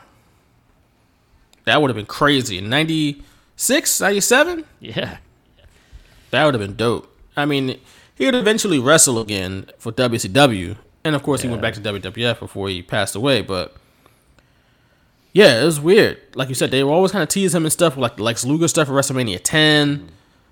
Uh, and then on this night, they just bump into each other. yeah. They teased him And getting back other- in the ring with Triple H later this year. It's like they teased him a few times. Right, he had that baggy suit on at uh, what, what show was that we just watched not that long ago? Uh, with Triple H is going against uh, was it Goldust? Oh, oh, buried man. alive. Yeah, Was it Buried Alive? Yeah, yeah. it had to have been Buried Alive, right?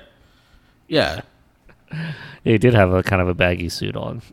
I mean, it was '96, so you know that, that was kind of the style, I guess. But yeah, in hindsight, it didn't look tremendous, ill-fitting for a man of uh, Mr. Perfect stature. right. Um, uh, Vince does his usual over-the-top introduction of Shawn Michaels, uh, and then he mentioned that people can catch the encore presentation of the show on Tuesday, so they can see all the matches they missed. And I wrote that they missed quite a few. Now, like we said earlier, this was supposed to be the main event, but because the power was out for the rest of the show, this is like the second match on the Yeah, broadcast, for the people at home. Yeah, right? And for the Peacock and WWE Network. yeah.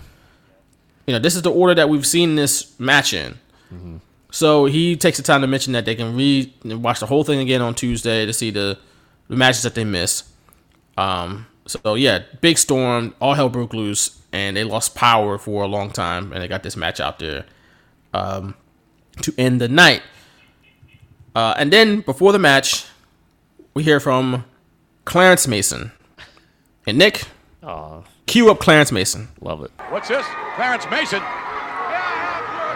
Well, we can't hear what he's saying. What's he saying? Can I have your attention, please? Shawn Michaels, you have attempted.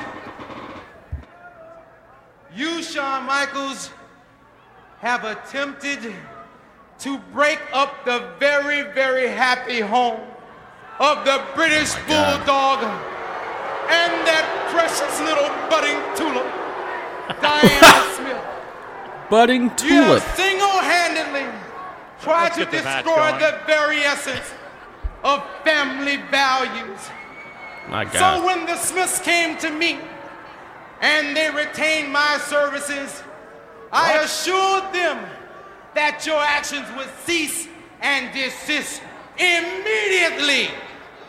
Clarence Mason, legit lawyer, by the way. Underway. We've had enough problems. Here in Florence, South Carolina, in front of thousands, and in front of the sold-out crowd here, and the millions across America, Not a You, millions sir. across America. are hereby served with a summons. What? As a defendant, the charge attempted alienation of affection. You, sir, we will see in a court of law where justice is swift and hard. What the hell is attempted? What the hell is attempted alienation of affection? What does that mean? You're trying to uh, divorce a Break up a couple. home? Apparently, yeah. It's I didn't know law, being a homewrecker was against the law. Well, you used to I thought that was just It's- against like. I thought that was just being messy. that was it. Like, That's the you legal know, term just- for you it. Being being messy. right? you're just out here being messy. I didn't know that was illegal. Like illegal. I mean, I can. I, I mean, I can see it. I mean, you, you know, So- cheating on your spouse is adultery. You can, According you know, you to- lose a divorce. According to legal uh, source Wikipedia, uh, alienation of affections is a common law tort abolished in many jur- jurisdictions. So it pretty much does Oh, not. man. Yeah, it does. Pretty much does not exist. But uh, it Homewreckers says just like, yay! where we, we out here. where it still stands, where wreck- it still exists. An action is brought by a spouse against a third party alleged to be responsible for damaging the marriage, most often resulting in divorce. So, yeah, I think that exists still. I think that exists in North Carolina still. really. I'll talk about why So- off the air. Okay. okay. I'll talk about. I'll talk about why I know that off the air. Why I believe that. uh, in addition to that, it says the defendant, which in this case would be Shawn Michaels, is in an alienation of affection suit is typically an adulterous spouse's lover. Although family members, counselors, and therapists or clergy members who have advised the spouse to seek divorce have also been sued for alienation of affection. look. So, Look, I, did that. Does it say where this still exists? so as of 2016, it's recognized in the following states: Hawaii, North Carolina. So you're right about that. Mm. Mississippi, New Mexico, South Dakota, and Utah. Look, Utah. yeah, right. I, look, like I said, there's a reason why I know that this happened in North Carolina. We'll talk about that off the air. I was gonna leave it at that. Um, but that's wild. And home wreckers everywhere, just like we're gonna wreck as many homes as possible now. Yes, abolish that. Unreal. Unreal. Alienation Attempted of alienation of affection. That's a weird term too. It really is. Alienation of affection. Attempted. You didn't succeed. That's only attempted. Um, so yes, in 1996, Shawn Michaels in a storyline was served with a, a summons. He was served before a match. Again, this is like two years too early. That's like two or three years before I expected this. I expected this to happen in like 98, 99, Right. 2000. This happened in 96 before the Attitude Era started. So this is kind of weird here in 96. Very '96. much, very much so. Um, Shawn Michaels reads the summons, tears it in half, and off we go. We got the match, and the match is a match. You're watching it, and I'm watching it, and it's just like something feels off. Like the timing just isn't right. And then at one point, Bulldog has Shawn Michaels in a headlock, I have and you can see Shawn. Michaels. right, he's talking to Earl Hebner, and you can see him like something ain't going right with him, and he's just like visibly frustrated by something. Like he's about to get up, and then when he gets something didn't go his way, he goes right back down and starts talking again. It's like what the hell is going on here? Didn't I dig into it? It's like apparently Shawn Michaels was just in a bad mood this day, and on top of that, he was getting heckled by a fan that he didn't appreciate for some reason. Like, all right, Did you this- hear that? You could hear her yelling. I I did hear her, especially I I, have had these damn Bo- I have Bose this. headphones on. But go ahead, go ahead. To some of the fans around ringside. Could you refer You can to hear him, her. please, as the Slammy Yeah. award-winning Owen Hart? Owen Hart wearing a, a cast. Oh, God. Your bulldog mean- says, "Shut up," And, uh, and then uh, Shawn Michaels says, "Shut up, you fat skank." You can read his lips. Yeah, that's what he said. Look, Those are not my annoying. wor- those are not my words. So those are Shawn Michaels' words. I was just saying Right. that because I read his lips. Don't get me wrong, that's annoying, but don't be unprofessional. Like she's you have still both of them. paying- Both of them saying that. Like both of them Right. were done with it. can you imagine what they'd say like the night after WrestleMania? Like Yeah, like they'd be trying to you- fight everybody in the building. The whole crowd was like staring in that direction too. I couldn't help but notice. Like they weren't even paying attention to the match in the ring. They were staring at wherever this woman was. Look, she was annoying, but she's still a paying customer. As long as she's not saying anything disparaging about you, she can yell. Is it annoying? Yeah, it's Yeah, annoying. But, like, they, they didn't ignore it. like, uh, uh, like, did she say anything like personal about Shawn Michaels or Bulldog or like, I don't know. Like, if she, I don't know. She was being annoying though. Maybe she was trying to get him to alienate her affection or something. Wow. Wow.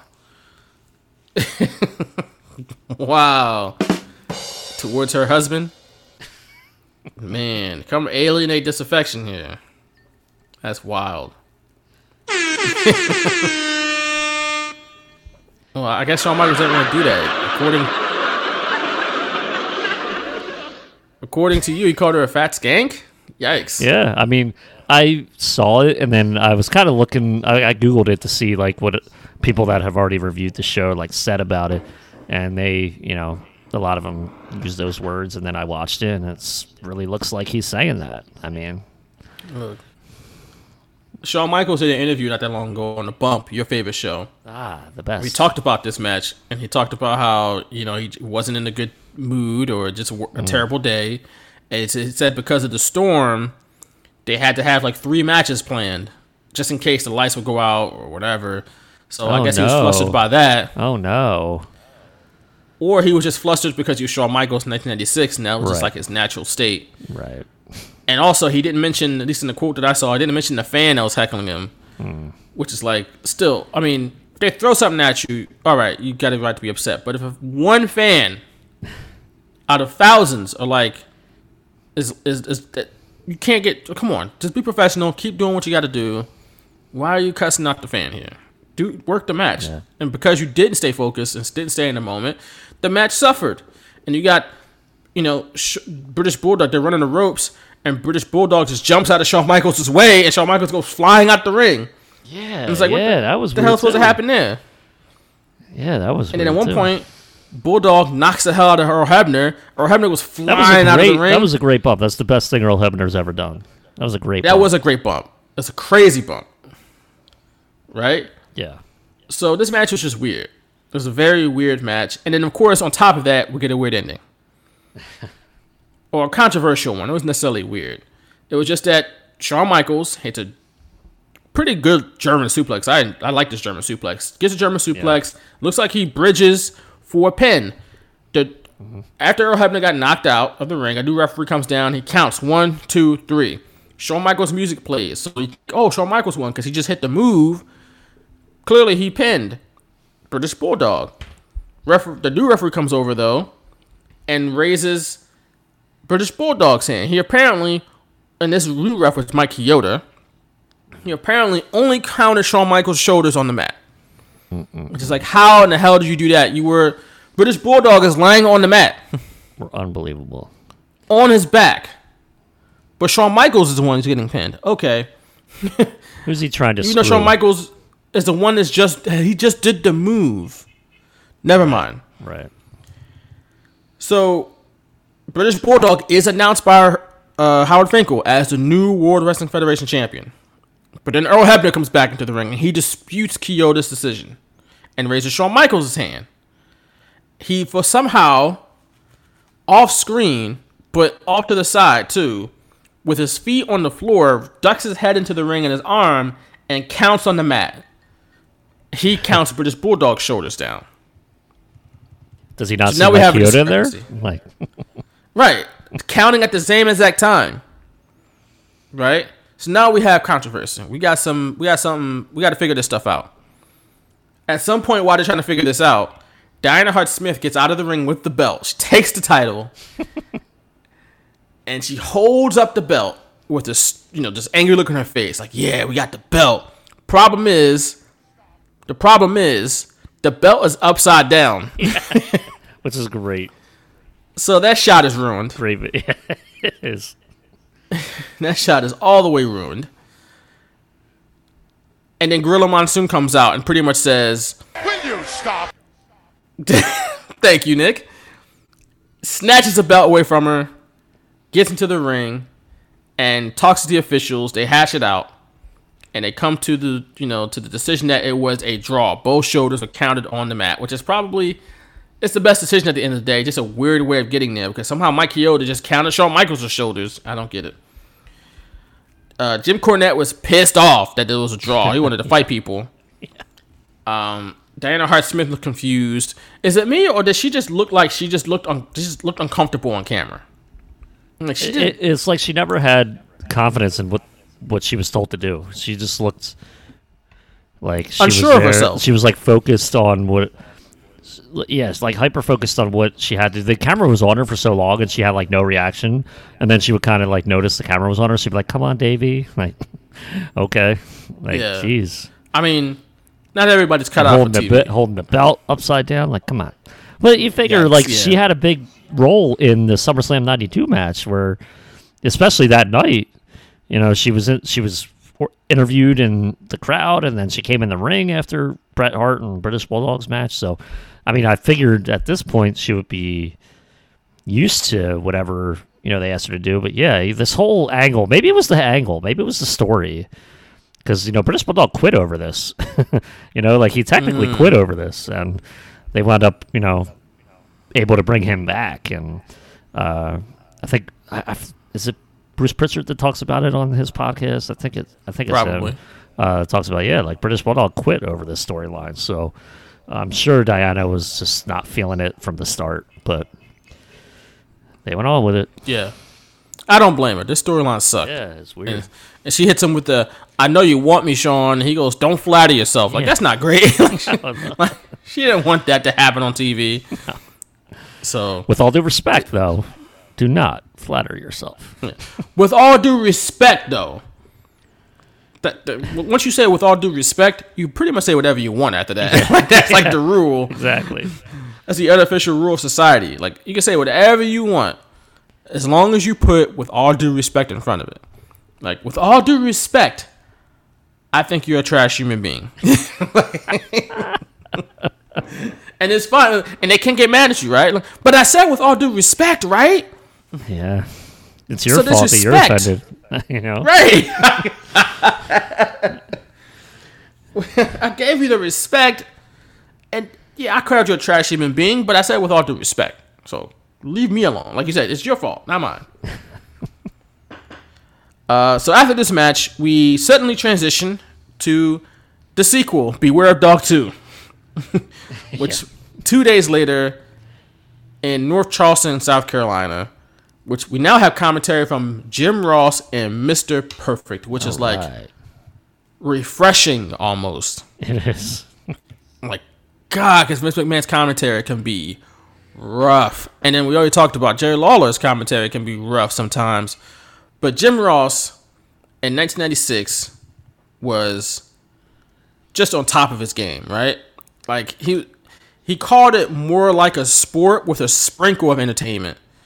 Whereas Vince would just go over the top and all the pomp and circumstance that comes with just being entertainment with no sports like presentation or style to them. And it just sometimes it can be grating on my nerves.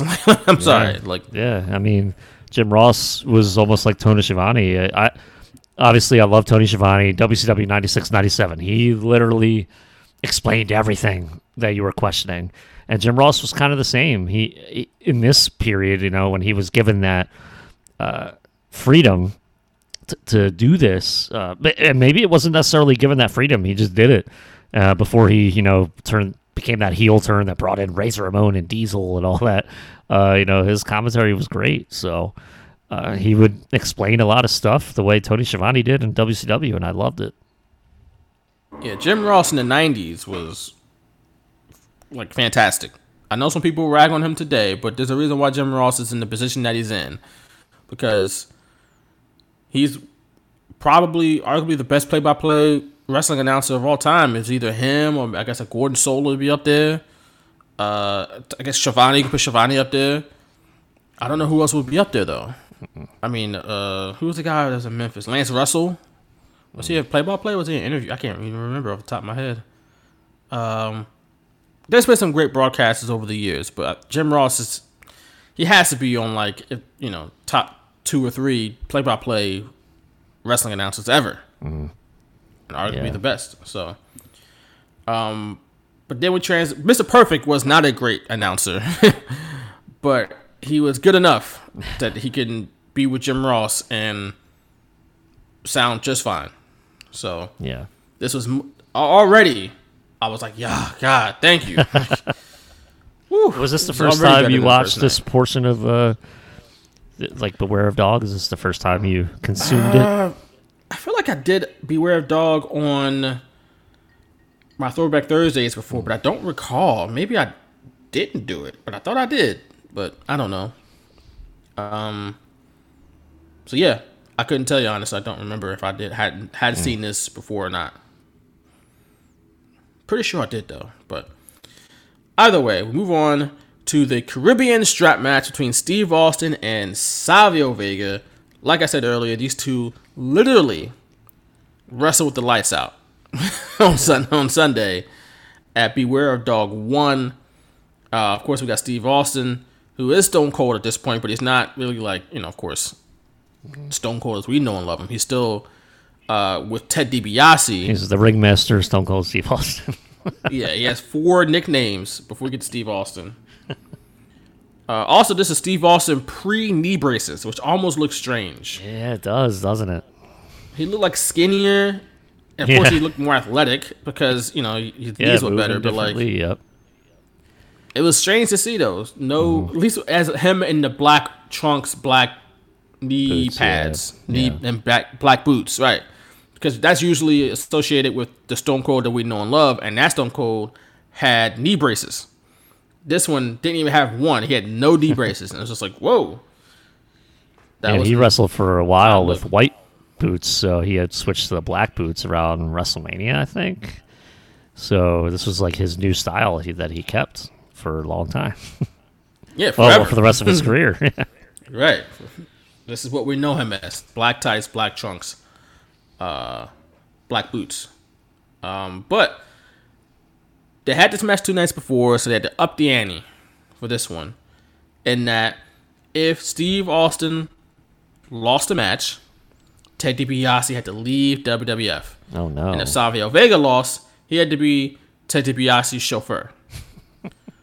he even brought the chauffeur hat to the ring. But of course, in reality, Ted DiBiase was didn't just leave WWF. He left WWF to go to WCW. so Yeah, this uh, this line during the match, by the way, this is the last one I have for Beware of Dog. But this line during the match uh, kind of made me laugh. DiBiase looking awful nervous in the background. Can you blame him? Would you want to be leaving the WWF? Not now. Absolutely not. okay, How about that? How about at that? that point, yes, you leave WWF. Scott Hall had already debuted on Nitro by this point, so you're damn Right. straight he wants to leave. exactly. Was that a veiled shot at Scott Hall and, and Kevin Nash? Do you, why would you want to leave WWF now? Right? Because we stink. like, and I get paid more money down here in Atlanta. You crazy? yeah, right. Uh, that made me Let's laugh. rock. That made me laugh. Let's rock and roll. So yeah, that's what was going on in reality.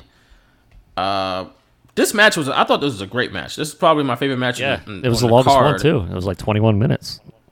Right. Longest this one. is just a great hard hitting match that was essentially that was you know benefited from the commentary of Jim Ross, who was good at calling these types of matches and bringing that intensity and, and conveying that intensity and that uh, you know in a hard hitting style to the viewer with his commentary style. So, um, yeah, I enjoyed this match a lot. This is by far the best match on the show. Yep.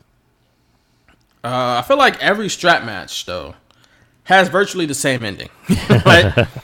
Feels like it.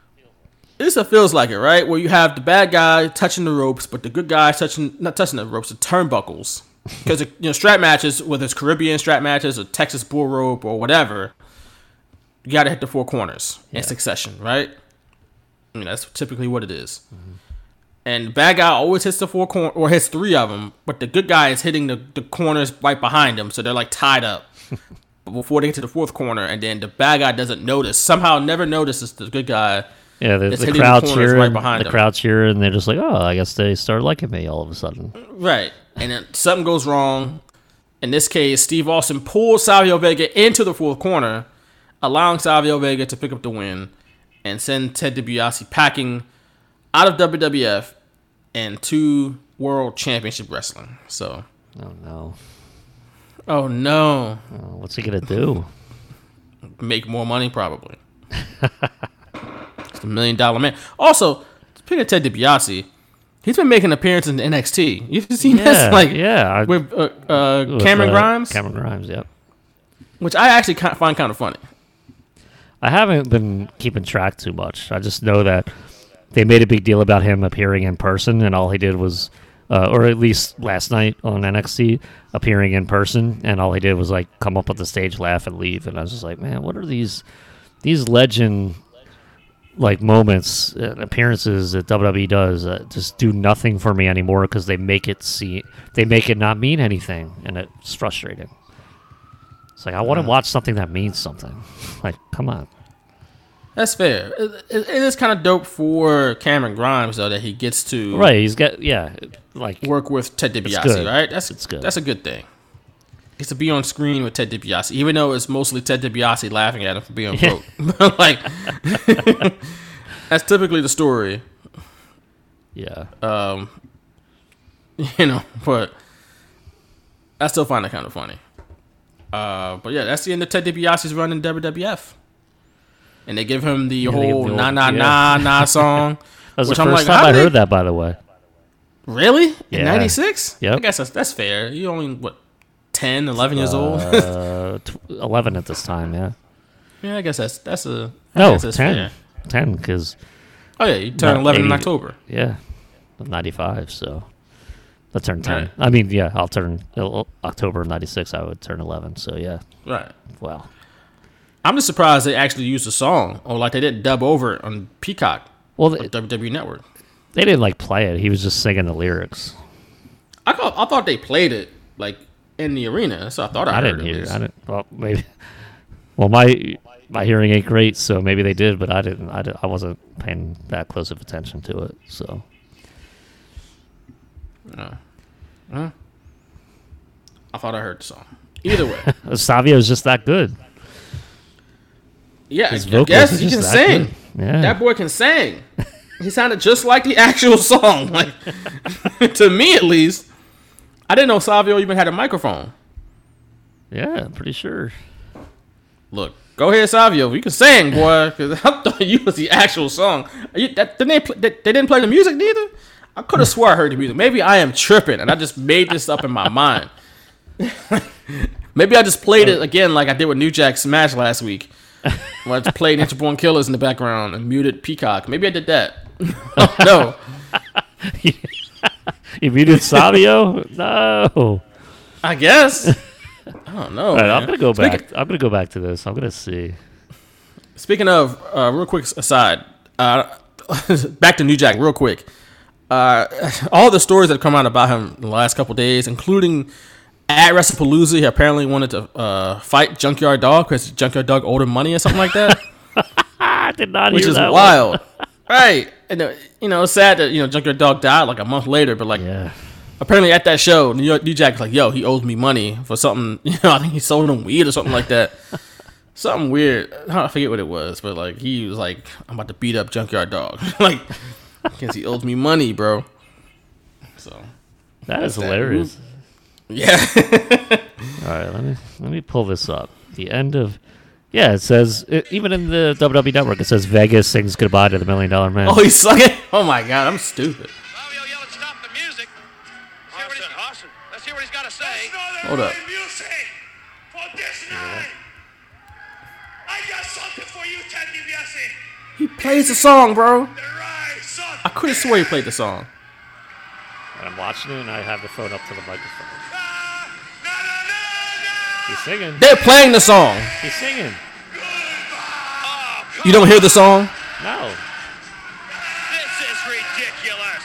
I think it's just soaking in the million dollar man. And look at all the people. Uh, maybe I did. His illustrious career in WWE. All right, they're they're playing the song. We're seeing history in the making. I can hear the instruments. Okay, I, I vaguely hear it, but uh, he started singing, and that's what I picked up on. So Yeah, uh, he sounded totally different from the song. I wasn't looking uh, or hearing, looking to hear the instruments or whatever. So when I, he started singing, I just kind of like, okay, he sang. Like I wasn't even, I wasn't paying Like, attention to the rest at all. Either he, either I'm right or he sounds exactly like the song. like, Or I mean, they could have played it in the background, but he was singing, so he might have been singing with the song that was Well, playing. yeah, but I can still hear the song. I'm just saying, like, listening to it again, he sounded nothing like that song. nah, nah, nah, nah, hey, hey, hey. Like, uh, and it's understandable. He had a match. He's tired, so I give him, I give him that. Twenty-one minute match. Right, What a strap Caribbean match. He got- strap match. He that got end. whipped. You know what I'm saying? All Yeah. that, but like, he didn't sound anything like that song. I'm, I'm like, no, I wasn't tripping. I could have swore I heard that song.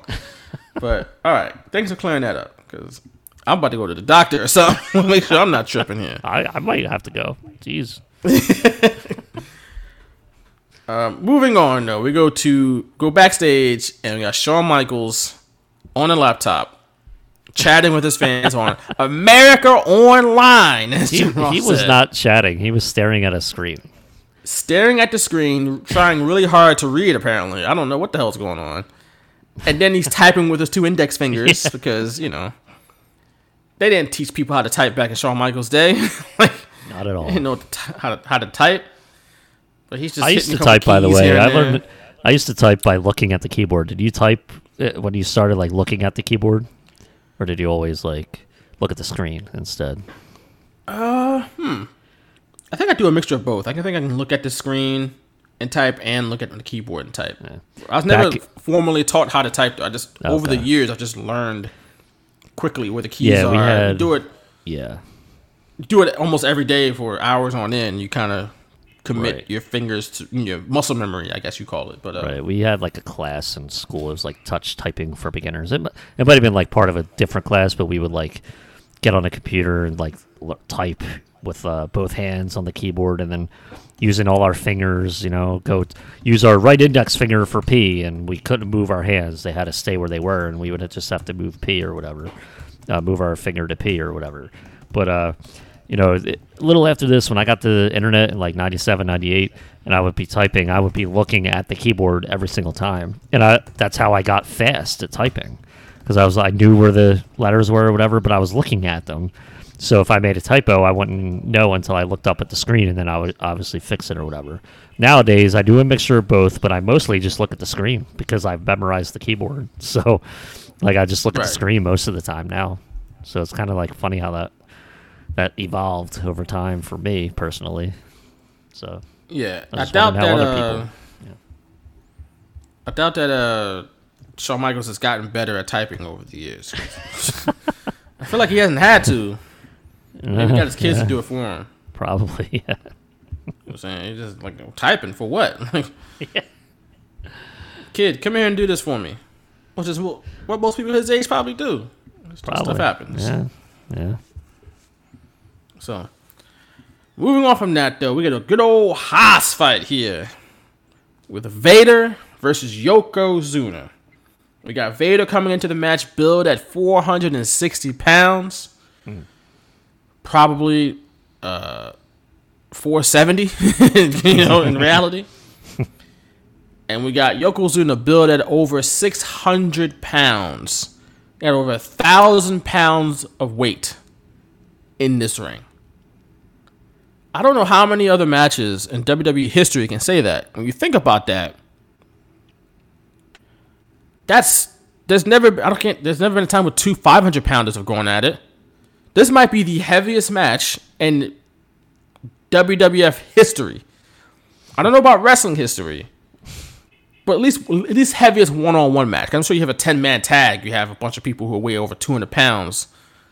You got over probably a ton, literally a ton in the ring. But like one on one, I don't know. They had How many the- uh, times- Oh, actually, yeah, because they had Earthquake and Yokozuna the sumo match, but that was they were probably both thinner than Yoko was now, and uh, No, Vader. Earthquake was like three, like upper three is 400, right? He was close. He was, but not not as big as Vader. I don't think. I don't think no, so don't either. So there's not many too many times where you have this much weight in the ring for a one on one match. A thousand pounds, well over it. I think they said Yoko was like six forty, something like that. Something I forget the exact number, but he was definitely over six This was uh, in this match. Wasn't this his last match, or close to his last match in WWF? Uh, At least no, he well, wasn't he that- at Wrestle. No, he wasn't at Wrestle. Was he at WrestleMania 13? No, no, Oh, he was man, gone by then. Yeah. I know '96 was his last year, and I don't know when he was technically released, but he wasn't on TV. Like, oh, you know what? Survivor Series '96, he was at. So might have been at the end of this year. But uh, Oh, man. so yeah, this wasn't his last match. I don't know what I'm talking about, but Survivor Series '96 might have been his last match. Yeah, it was. I'm looking at good old Wikipedia, and it says Survivor Yeah. Series '96 was his final WWF appearance. Wow. Uh, I'm not sure how much he was uh, weighing at this point, but man, it was uh, it was, it was it's a lot, obviously. Um, but yeah, over a thousand pounds in the ring. Get, despite the fact that Yokozuna is well over 600 pounds by this point, he was still very mobile for his size.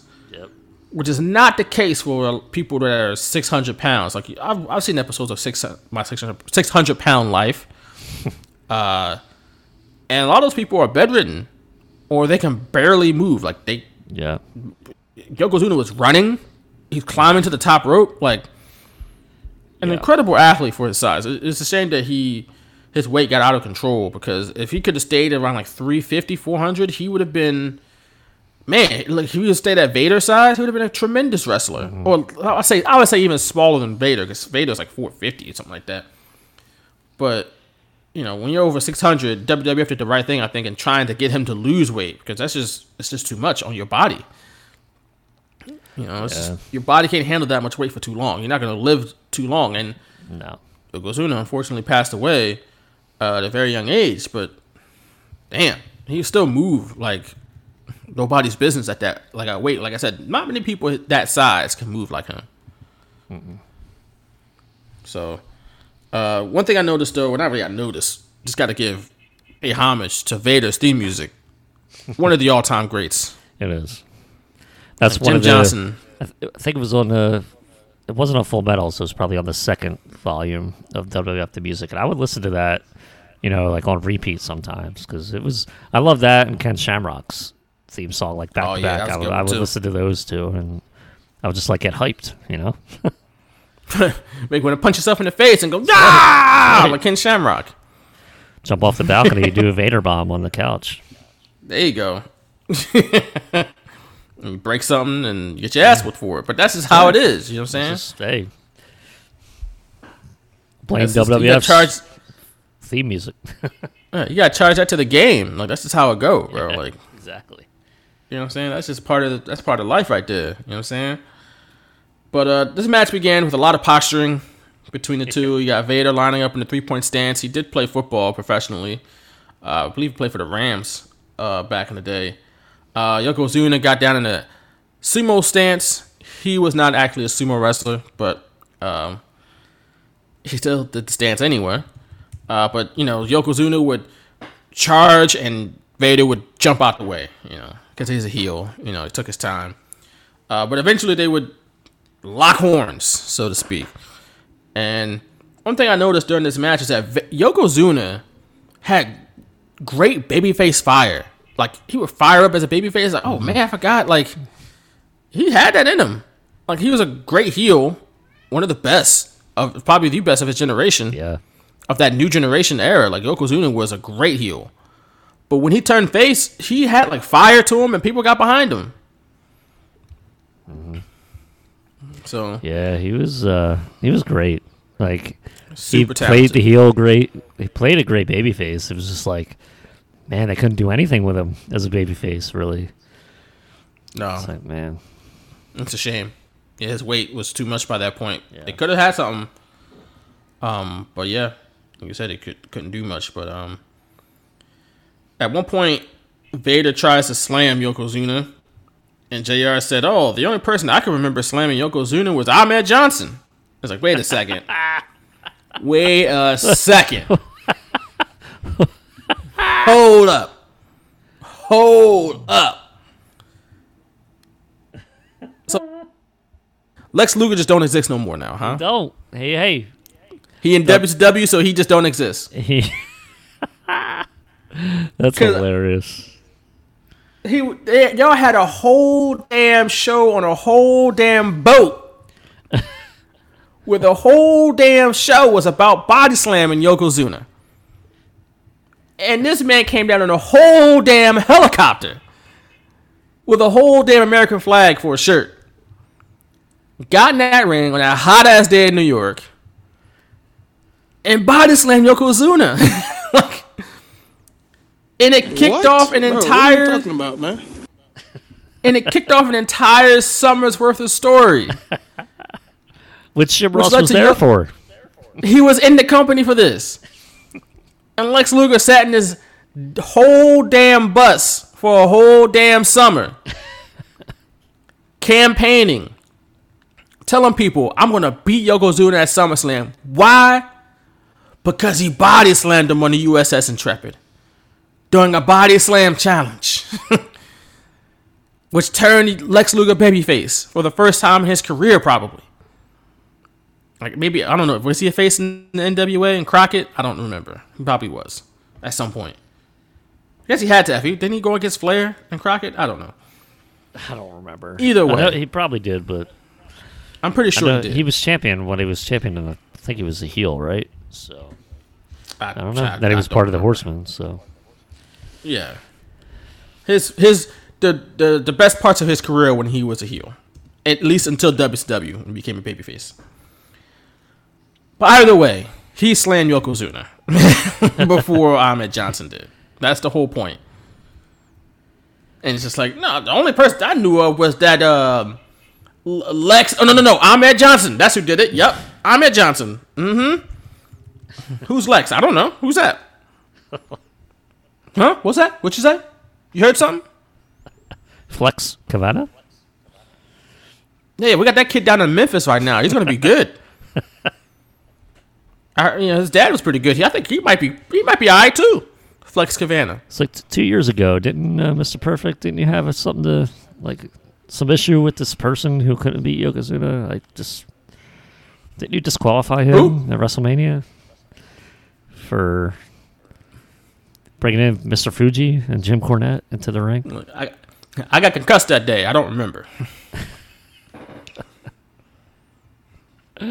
so it's just funny. I noticed I, right I away. I missed him saying that, but that's that's so WWF. That's so Vince McMahon. Like, come on. Ahmed At this Johnson. point, Lex wasn't like he- yes, he was at high profile in WCW, but I mean, for a very long time, that move meant nothing. you know, like Lex jumping to WCW literally meant nothing until the whole NWO thing. So I mean, that it it. was a big deal when he showed up on Nitro. That was But a yeah, deal. But but yeah, but like nobody was like, "Oh, Lex went to WCW. I have to abandon the WWF." Like nobody. right. It didn't that, like you know? sway the tide in any way. It didn't like make WCW the and hot even promotion. making even him making him a Hulk tweener with there. Sting was kind of weird, but it, I actually liked it uh, looking back. But even that, like, I mean, they used him pretty good, but I mean, it was just, meh. That was funny, man. That was really funny. But eventually, Jim Cornette gets involved. He gets thwarted by Yokozuna. takes a big bump after Yokozuna headbutts him.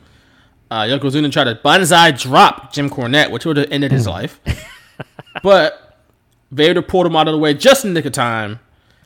And as Yokozuna laid there and sold the miss, Vader climbed up and hit the Vader bomb to win the match. Yeah, then he was like selling his knee. I, I couldn't remember whether he got hurt or what, but he was selling the knee pretty bad. So I was like, huh, Well, yeah. How about that? He, he- at least he, uh, I mean, Yoko's leg was supposed to be hurt in storyline, at least. Right. Um. so well, I'm not Va- sure Vader was selling injury. his leg. Like after Right, I'm not sure about. Vader's injury. But and then it was funny. I was like, did he miss time? But I was like, no. That's this year. He made event at SummerSlam which against Shawn Michaels. So, like literally like two, three months later. So I don't know. Right, which he should have yeah, won, Really, by the yeah, way. Yeah. Should have won. Yeah. But They then we wouldn't have got that Yokozuna awesome Shawn. Michaels Mankind match. No.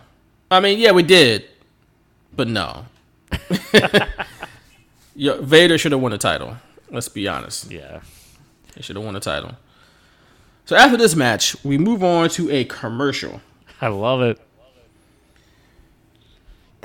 This was the most bizarre commercial I've ever seen, and you wonder Really? why. I love it. No one ordered this pay per view.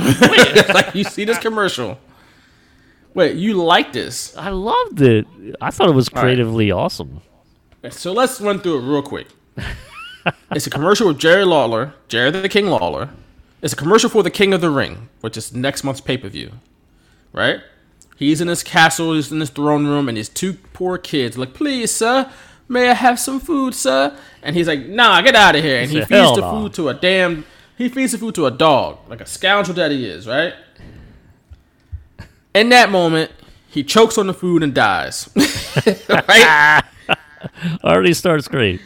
It's already awesome. chokes on the food and dies and goes to wrestling heaven. or the big ring in the sky, I guess as he called it. While he's in heaven, I, wrote here, I guess he had it coming that he died because he gave the food to the dog. But while he's in heaven, he, claim, he claims himself the king of heaven. And then Elvis shows up hits him in the head with a guitar. It's like, you ain't no king, boy. And he's joined by other kings, I guess, Yeah. including Don King.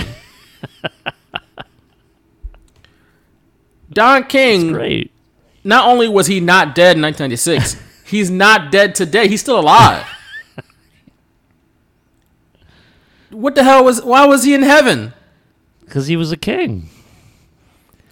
You had to He wasn't people- dead. You had a, a king uh, from uh, that, you know, the other king on the other side of Elvis. That looked like the king from Kenan and Kel when uh, they went to visit the president and the king came in, King David or something, came in with Kenan and Kel in the office. Remember that one?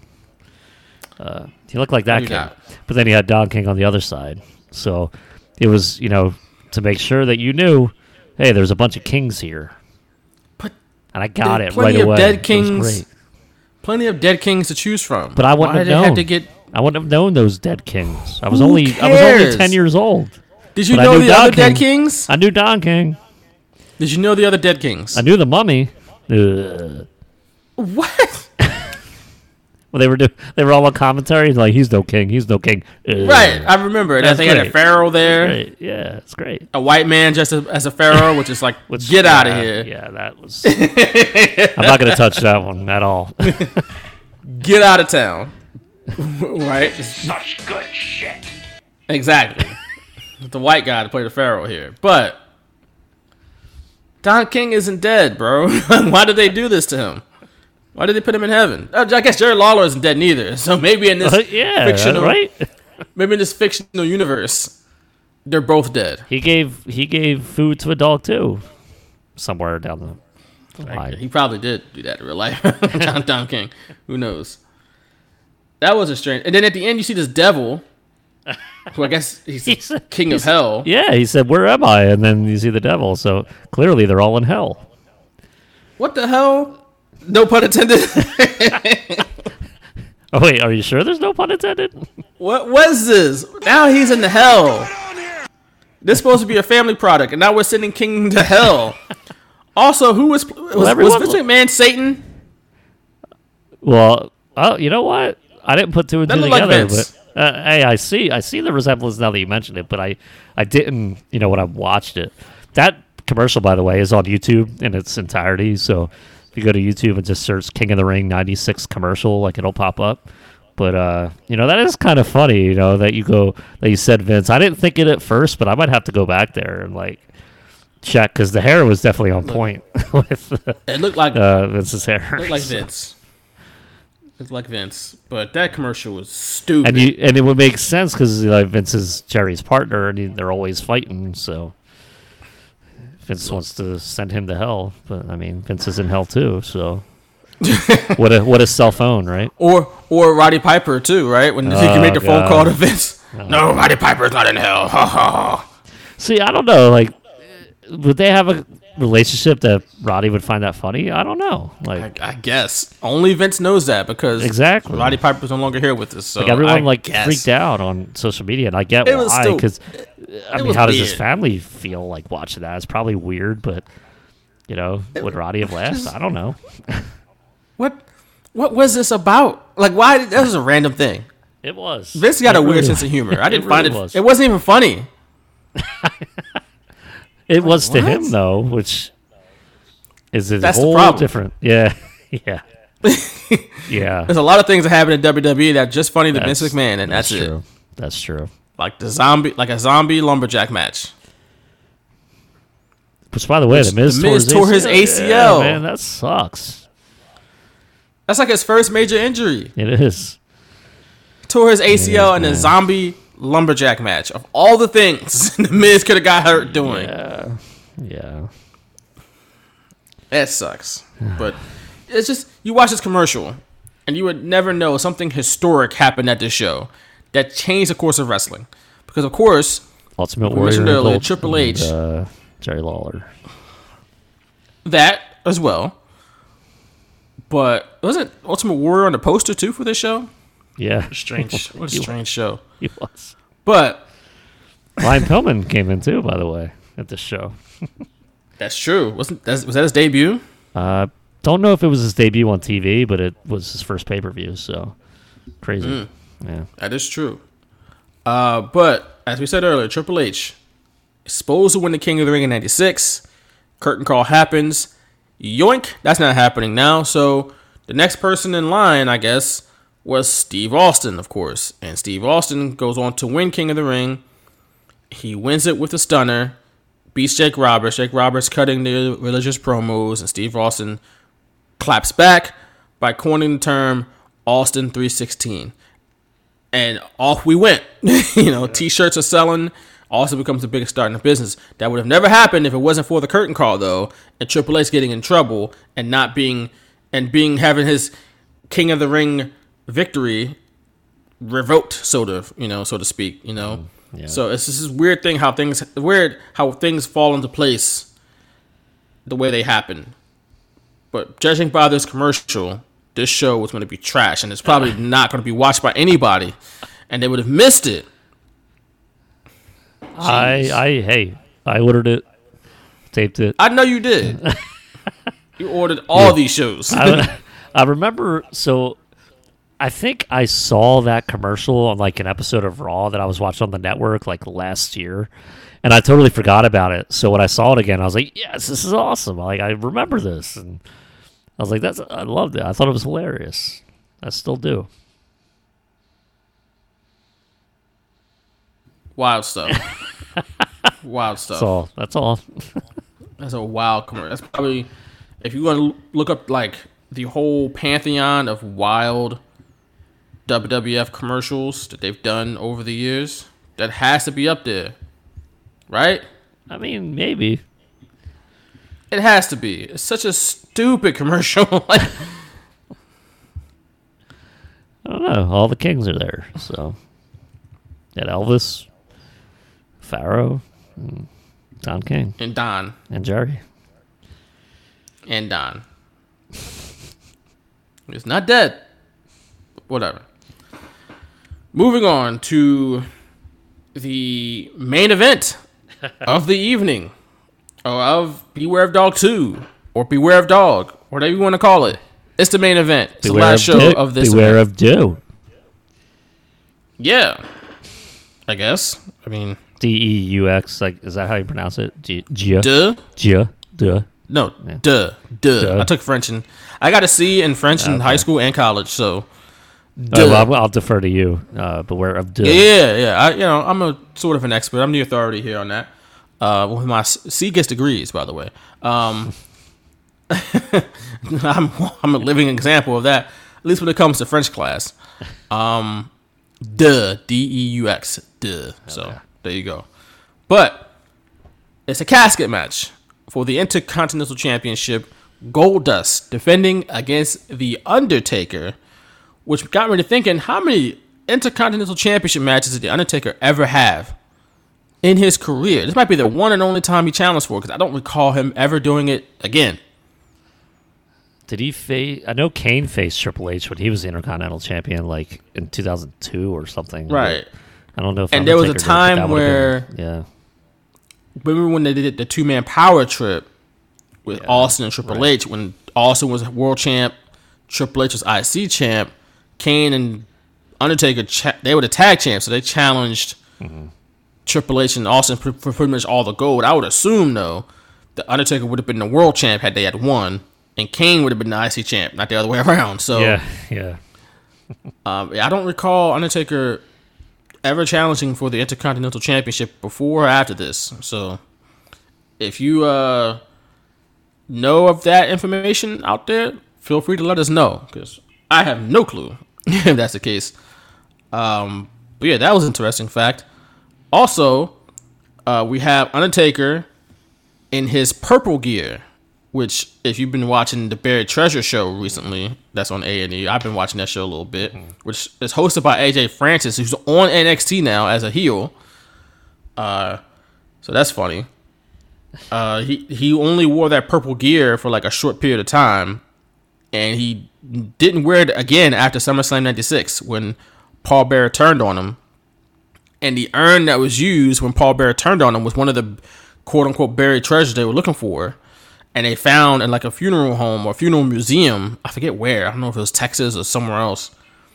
But they found it and it's very rare item that I think Paul Bearer was walking around with on this night too. Uh, looked exactly the same. So just a little uh memorabilia information there. Have you watched that show at all? I watched the. I think I watched the Undertaker one, but it like not all the way through. Maybe like bits and pieces. So I still have to go back and watch those episodes. It's it's interesting. You could tell it's kind of staged. You know, the, the, no I know they had like Triple H and. Stephanie like come on and say say things, which Right. Is weird, but okay. They don't have that much vested interest in this stuff. Like, let's not kid ourselves. Um, but it's it's, or it's like uh, interesting the, to see. the, the ending's already known, and they're just kind of like building up to it or something. Right. And they generally feels get the items they want. Yeah. They're talking about AJ Francis like, I got a budget. It's like, no, you don't. This is WWE. they they want to pay twenty thousand dollars for that thing. They will pay twenty thousand dollars for that. It's coming out of his pocket. Like he might have a budget. Right, when you're only you're, o- when you're only paying the talent ten percent, you have plenty of money to throw around. So. Right. uh, they already flying around the country trying to get the stuff. That's part of the budget too, right? Yeah, yeah. During the pandemic, Um, jeez. Right, or uh, maybe it was pre-pandemic. I don't know. Oh, maybe, maybe. Uh, are there masks? Have, have you seen anyone wearing masks, like walking around or anything? Not that I can recall. So maybe it was pre-pandemic. Not that I can recall, but um, it's an interesting show. Just to see some of the, the items that they go looking for. Like I said, the purple gear was interesting. Uh, cause I didn't know he wore for that short a period of time, or like uh, the love urn, or Yeah, that's like an iconic gear. Yeah. The purple stuff. He only wore it two Um, years.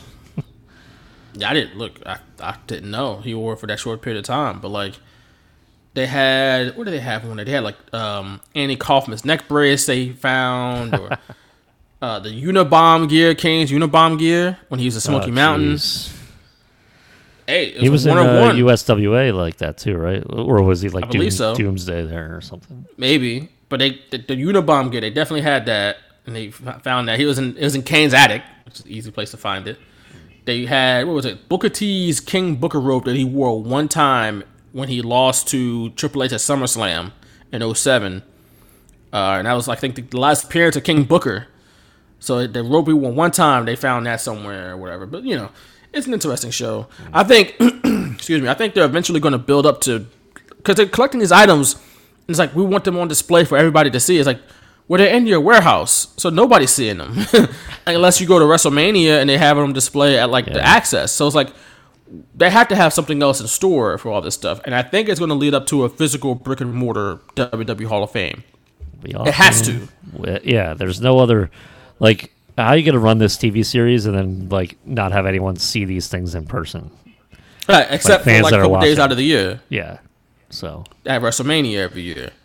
which is stupid because not everyone goes that. there. Like not everyone's gonna Exactly. go there. You know, I'm never gonna go. I'm not gonna travel for WrestleMania. I'm gonna wait till it comes to Philly. Damn it, or North Jersey. There you go. not New York, North Jersey. North Jersey, damn it. Give Jersey to- some love. If they go to MSG, I'll go. That'd be cool. But I've never been in MSG, not- by the way. I would love to be there for like a wrestling event, but They're not going to be a WrestleMania there, so don't worry about Oh, that. come on, they they not gonna be have to. there. They have to. They're not. They're not. They've had 20 plus years to do They it. could do. do it. They could do the two nighter thing at MSG. Nah, they're not going to do it. Um, The two night gimmick. gonna do it. they did the two night gimmick at MetLife before they do that MSG. But um, I think I think it might lead up to that. I mean, I haven't heard any scuttlebutt about that, but I can see that being the case. Hmm. It just doesn't make any sense to have all this stuff and only put it on display like four Right. days a year. Right. For like you said, only how many people go to WrestleMania every year? You know, maybe I mean maybe a hundred thousand if you count the people that go to the show and the people that go to the independent show and the people yeah. that uh, live in the town that you know is hosting it. That's you know, there's millions of wrestling fans out there. So I don't know, but that's an interesting, interesting little tidbit about Undertaker's gear on this night. Also, he did not make an entrance, which is odd, sorta, because he usually makes a big grand entrance, but uh, he just appeared in the ring behind Goldust and got things popping and started and ready to go. The superstar Uh, tapings running running late. Come on, let's go. Maybe, maybe get people home. Um, interesting thing about Goldust though, this is the night after he kissed Ahmed Johnson while he was on the stretcher. Yeah, and they showed the highlights of that, and uh, yeah, I forgot about that for a little bit. So Yeah, I didn't realize how many times he did. I thought he just did it once, but no, he did No. it like three or four times. It's like, oh, he got damn. in there, bro. he got in there, and apparently Ahmed Johnson. I think I heard he was shoot mad about that. Well, I mean, Whatever, he took forever to get up. He could have got up after the first one. He could have Like, been got why- up. Why do you? Why do you stay there? Like, Could have been got up. The Jr. called it sick and hideous. Uh, sexual assault. So yeah, they call it that. Call it what it is. Sexual assault. Kiss somebody unwillingly, uh, against their will, so to speak. Um. But yeah, we, this was a match. I mean, Yeah, nothing. By the way, th- there was a uh, something happened in the match. Undertaker threw Goldust over the top rope, over the casket, and he's kind of like, "Oh, scared of the casket" type thing, and he starts walking away. And a fan, did you see the fan slap him on the head? yeah, that fan I think almost hit Undertaker too, but he definitely slapped Goldust in the head. Imagine that today. That fan would be gone. Like, like Snatched not- up. You we would see it either on TV or whatever. He'd be gone, like escorted out or whatever. Like, and that happened a lot back in the day. The fans used to touch the wrestlers a lot, and I All the missed this the first time. I didn't really like. He literally slapped him on the head. Like Yeah. he, eh, like he wasn't even in the front row. Like you see him come up to do it, and then like he's there's like this walkway or whatever. There's not even seats there. It's like, where the hell this guy come from, and why is he touching like slapping Goldust's head? Like, I, I just I find it incredible that in this time frame, fans did that stuff all the way up to like the really early 2000s, and then finally, you know, after I guess Vince could focus on ring security, you know, it stopped happening where fans would always touch the the wrestlers and they had more space to work with. They, you know, put the other barriers up and they maybe they expanded the uh, uh, the area around the ring a little bit so the fans weren't that close. The fans aren't even close near the stage anymore, you know, the ramp. So they have plenty of room to work with now without worrying about getting touched by fans. This is pre-pandemic, so uh, yeah, I just that stood out to me so much. I was like, this fan just like came up and slapped him on the head. There was like no security at all. it's crazy. I did notice that. Uh, yeah, just different time, man. Same thing with like Big Show or J- the Giant smoking a cig while he's walking to the ring in WCW. Oh, it's like back to a time where people could just smoke indoors. That's right. Can't do that no more. People will look at you so crazy if you smoking indoors now. What, sir? What are you doing? Put that cigarette out. So, just a Like different time Gene back in the day. Right? I knew he- I got that wa- from somewhere. He was he was uh he was on top was of it before anyone else. This is yeah. This was that after Royal Rumble '92, and he's Yeah. just talking off screen. Put that cigarette out. Who was he talking to? Who had the cigarette? like what the hell was going on there? Like he's Right, he's why is this stuff interviewing Ric? Flair, who just won the WWF title in the Royal Rumble, and then he does that. Like what the hell? Put that cigarette out. Even Gene Okerlund was against smoking indoors back in '92. You know, so you knew it was it was over with for smokers right. indoors. It's just, just a matter of time. Mm, just a matter of time. Uh, back to this match though, we got Goldust hitting a tombstone on the Undertaker. How many people get- did that back in the day? Um, Undertaker sat right up though; it didn't do any effect to him. no, not at all. Uh, Undertaker hit a tombstone of his own, uh, and was about to put Goldust inside of the gold casket, which I thought was a nice touch. Um, but Mankind was in the casket. Oh. He gets up out the casket, attacks the Undertaker, puts him in the mandible claw, puts Undertaker in the casket, and closes it to give Goldust an unlikely win over the Undertaker in a casket match. Undertaker lost so, So- many casket matches. It's like crazy. Did oh yeah he did because he he lost to Yokozuna in a casket match right? Then he lost to Shawn Michaels a couple years later in a casket match. That's true. I take that back now. He won take a it lot. I mean, he beat Kamala. He beat Mabel. Beat Mark But- Henry eventually. Oh yeah, Mark Henry. That yeah, that's right. Like, but casket matches are not the Undertaker's uh, best match. It was always a good way to write him off TV apparently too. wa- yeah, yeah, it's true. And a good way to get that Mankind Undertaker feud going. I think their first match Yes. was at King of the Ring, so uh, yeah, the, you know, was it the, that that, that- they had a normal match. Then they had the Yes. Boiler Room Brawl, Yep. and then the Buried Alive. Right. Yeah. And then another one at Survivor Series, which was like Paul Bearer in the Shark Cage. So they had like quite a series of matches just in Right. '96. And Mankind beat Undertaker at King of the Ring, which was like, whoa, straight up match. He beat him. Mm. That was rare. So yeah, I, I wrote that down. Like the match was fine, but it was just a really a good way to further the feud between Mankind and the Undertaker.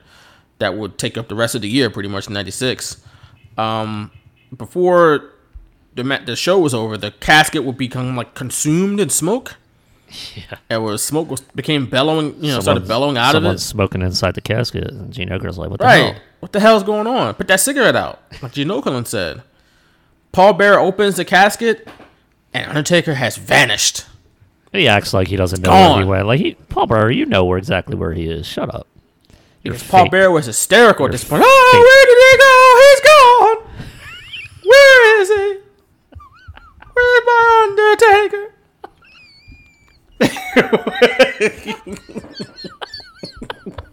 What? You don't like my Paul No, Oh, I love it. I love it. We're putting it in the intro. We're putting it at the end of the show. You're Donnie Wahlberg and you're Paul. This is the best. Oh my god. Where did he go? That's what he said. Like, oh, where's my Undertaker? It's gone.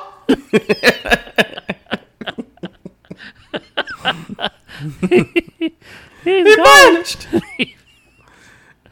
'Cause he, uh. he would do the voice, but it's still his southern accent sometimes would come through still. Yeah, it's like, come on, Paul, you know where he is. Like, relax.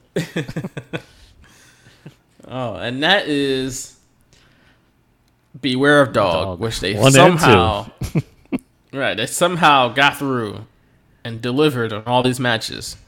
It took three days and a severe thunderstorm, but what they got there. So, any final thoughts on Beware of Dog one Oh, and man. two? Nah, I just I remember thinking it was weird, like Shawn Michaels' first couple of matches. Like Diesel made sense, and obviously I didn't realize he was going to show up at WCW like the next month. So I was just kind of like, okay, this is weird that he's now like feuding with Bulldog, who literally just had like a pay per view main event match against Bret Hart when he was the champion and he lost. Then he lost to Diesel, and it's like, why is Bulldog still always in these main events? And it was just kind of weird for me because I never viewed him as like a main eventer type, you know, at, at that point. And to find out like he basically quit the company, it's just like, oh, like because of the storyline. It's just like, why continue it? I don't even remember if they continued that womanizer type story to King of the Ring, but they had a match at King of the Ring where Shawn won. So, and then they went to you know the July in your house where Vader pinned him to lead to SummerSlam. So I don't know like what the reasoning behind putting him with Bulldog was. Like Bulldog was he like the, the best guy at the time, or was it just about the storyline? Like I just didn't understand it. But you know, Shawn wasn't in a great place either, so uh, I'm sure he didn't understand it either. Yeah, I don't know what the hell was going on with that. That was bizarre. Uh, the show, uh, unfortunate that the Mother Nature didn't cooperate. I'm sure that messed up the whole rhythm and timing of the show. But I thought just for a a standalone pay per view, not great. But as a show that would further stories, it was decent as far as furthering, Yeah. getting Ted DiBiase away from Steve Austin, furthering that Undertaker Mankind story. The show served its purpose. Is you know, it, you can't you almost can't even judge some of these shows on their own because in your houses, especially in the beginning, were just like like you said, fifteen dollar shows that were two hours. They were specials, but they weren't like the big shows like King of the Ring, Survivor Series, WrestleMania, Rumble, SummerSlam, where big things would happen. A lot of times, it would just be furthering a story. So that's what you saw on this night. So it was okay. And again, it sucks that uh you know the uh weather didn't cooperate, but it is what it is. So with that said, let's wrap it up for episode 284 of the Straight Shooters. Nick, take us out with some plugs, please. No, we got Jon Moxley and Eddie Kingston wrestling the Young Bucks for the tag team titles at Double or Nothing. How about that? How about that? You can follow me at Nick Pacone on Twitter and follow us at Shooters Radio on Twitter. And you could check us out on Facebook at facebook.com slash Shooters Radio. You can listen to this podcast at phillyinfluencer.com, phillyvoice.com.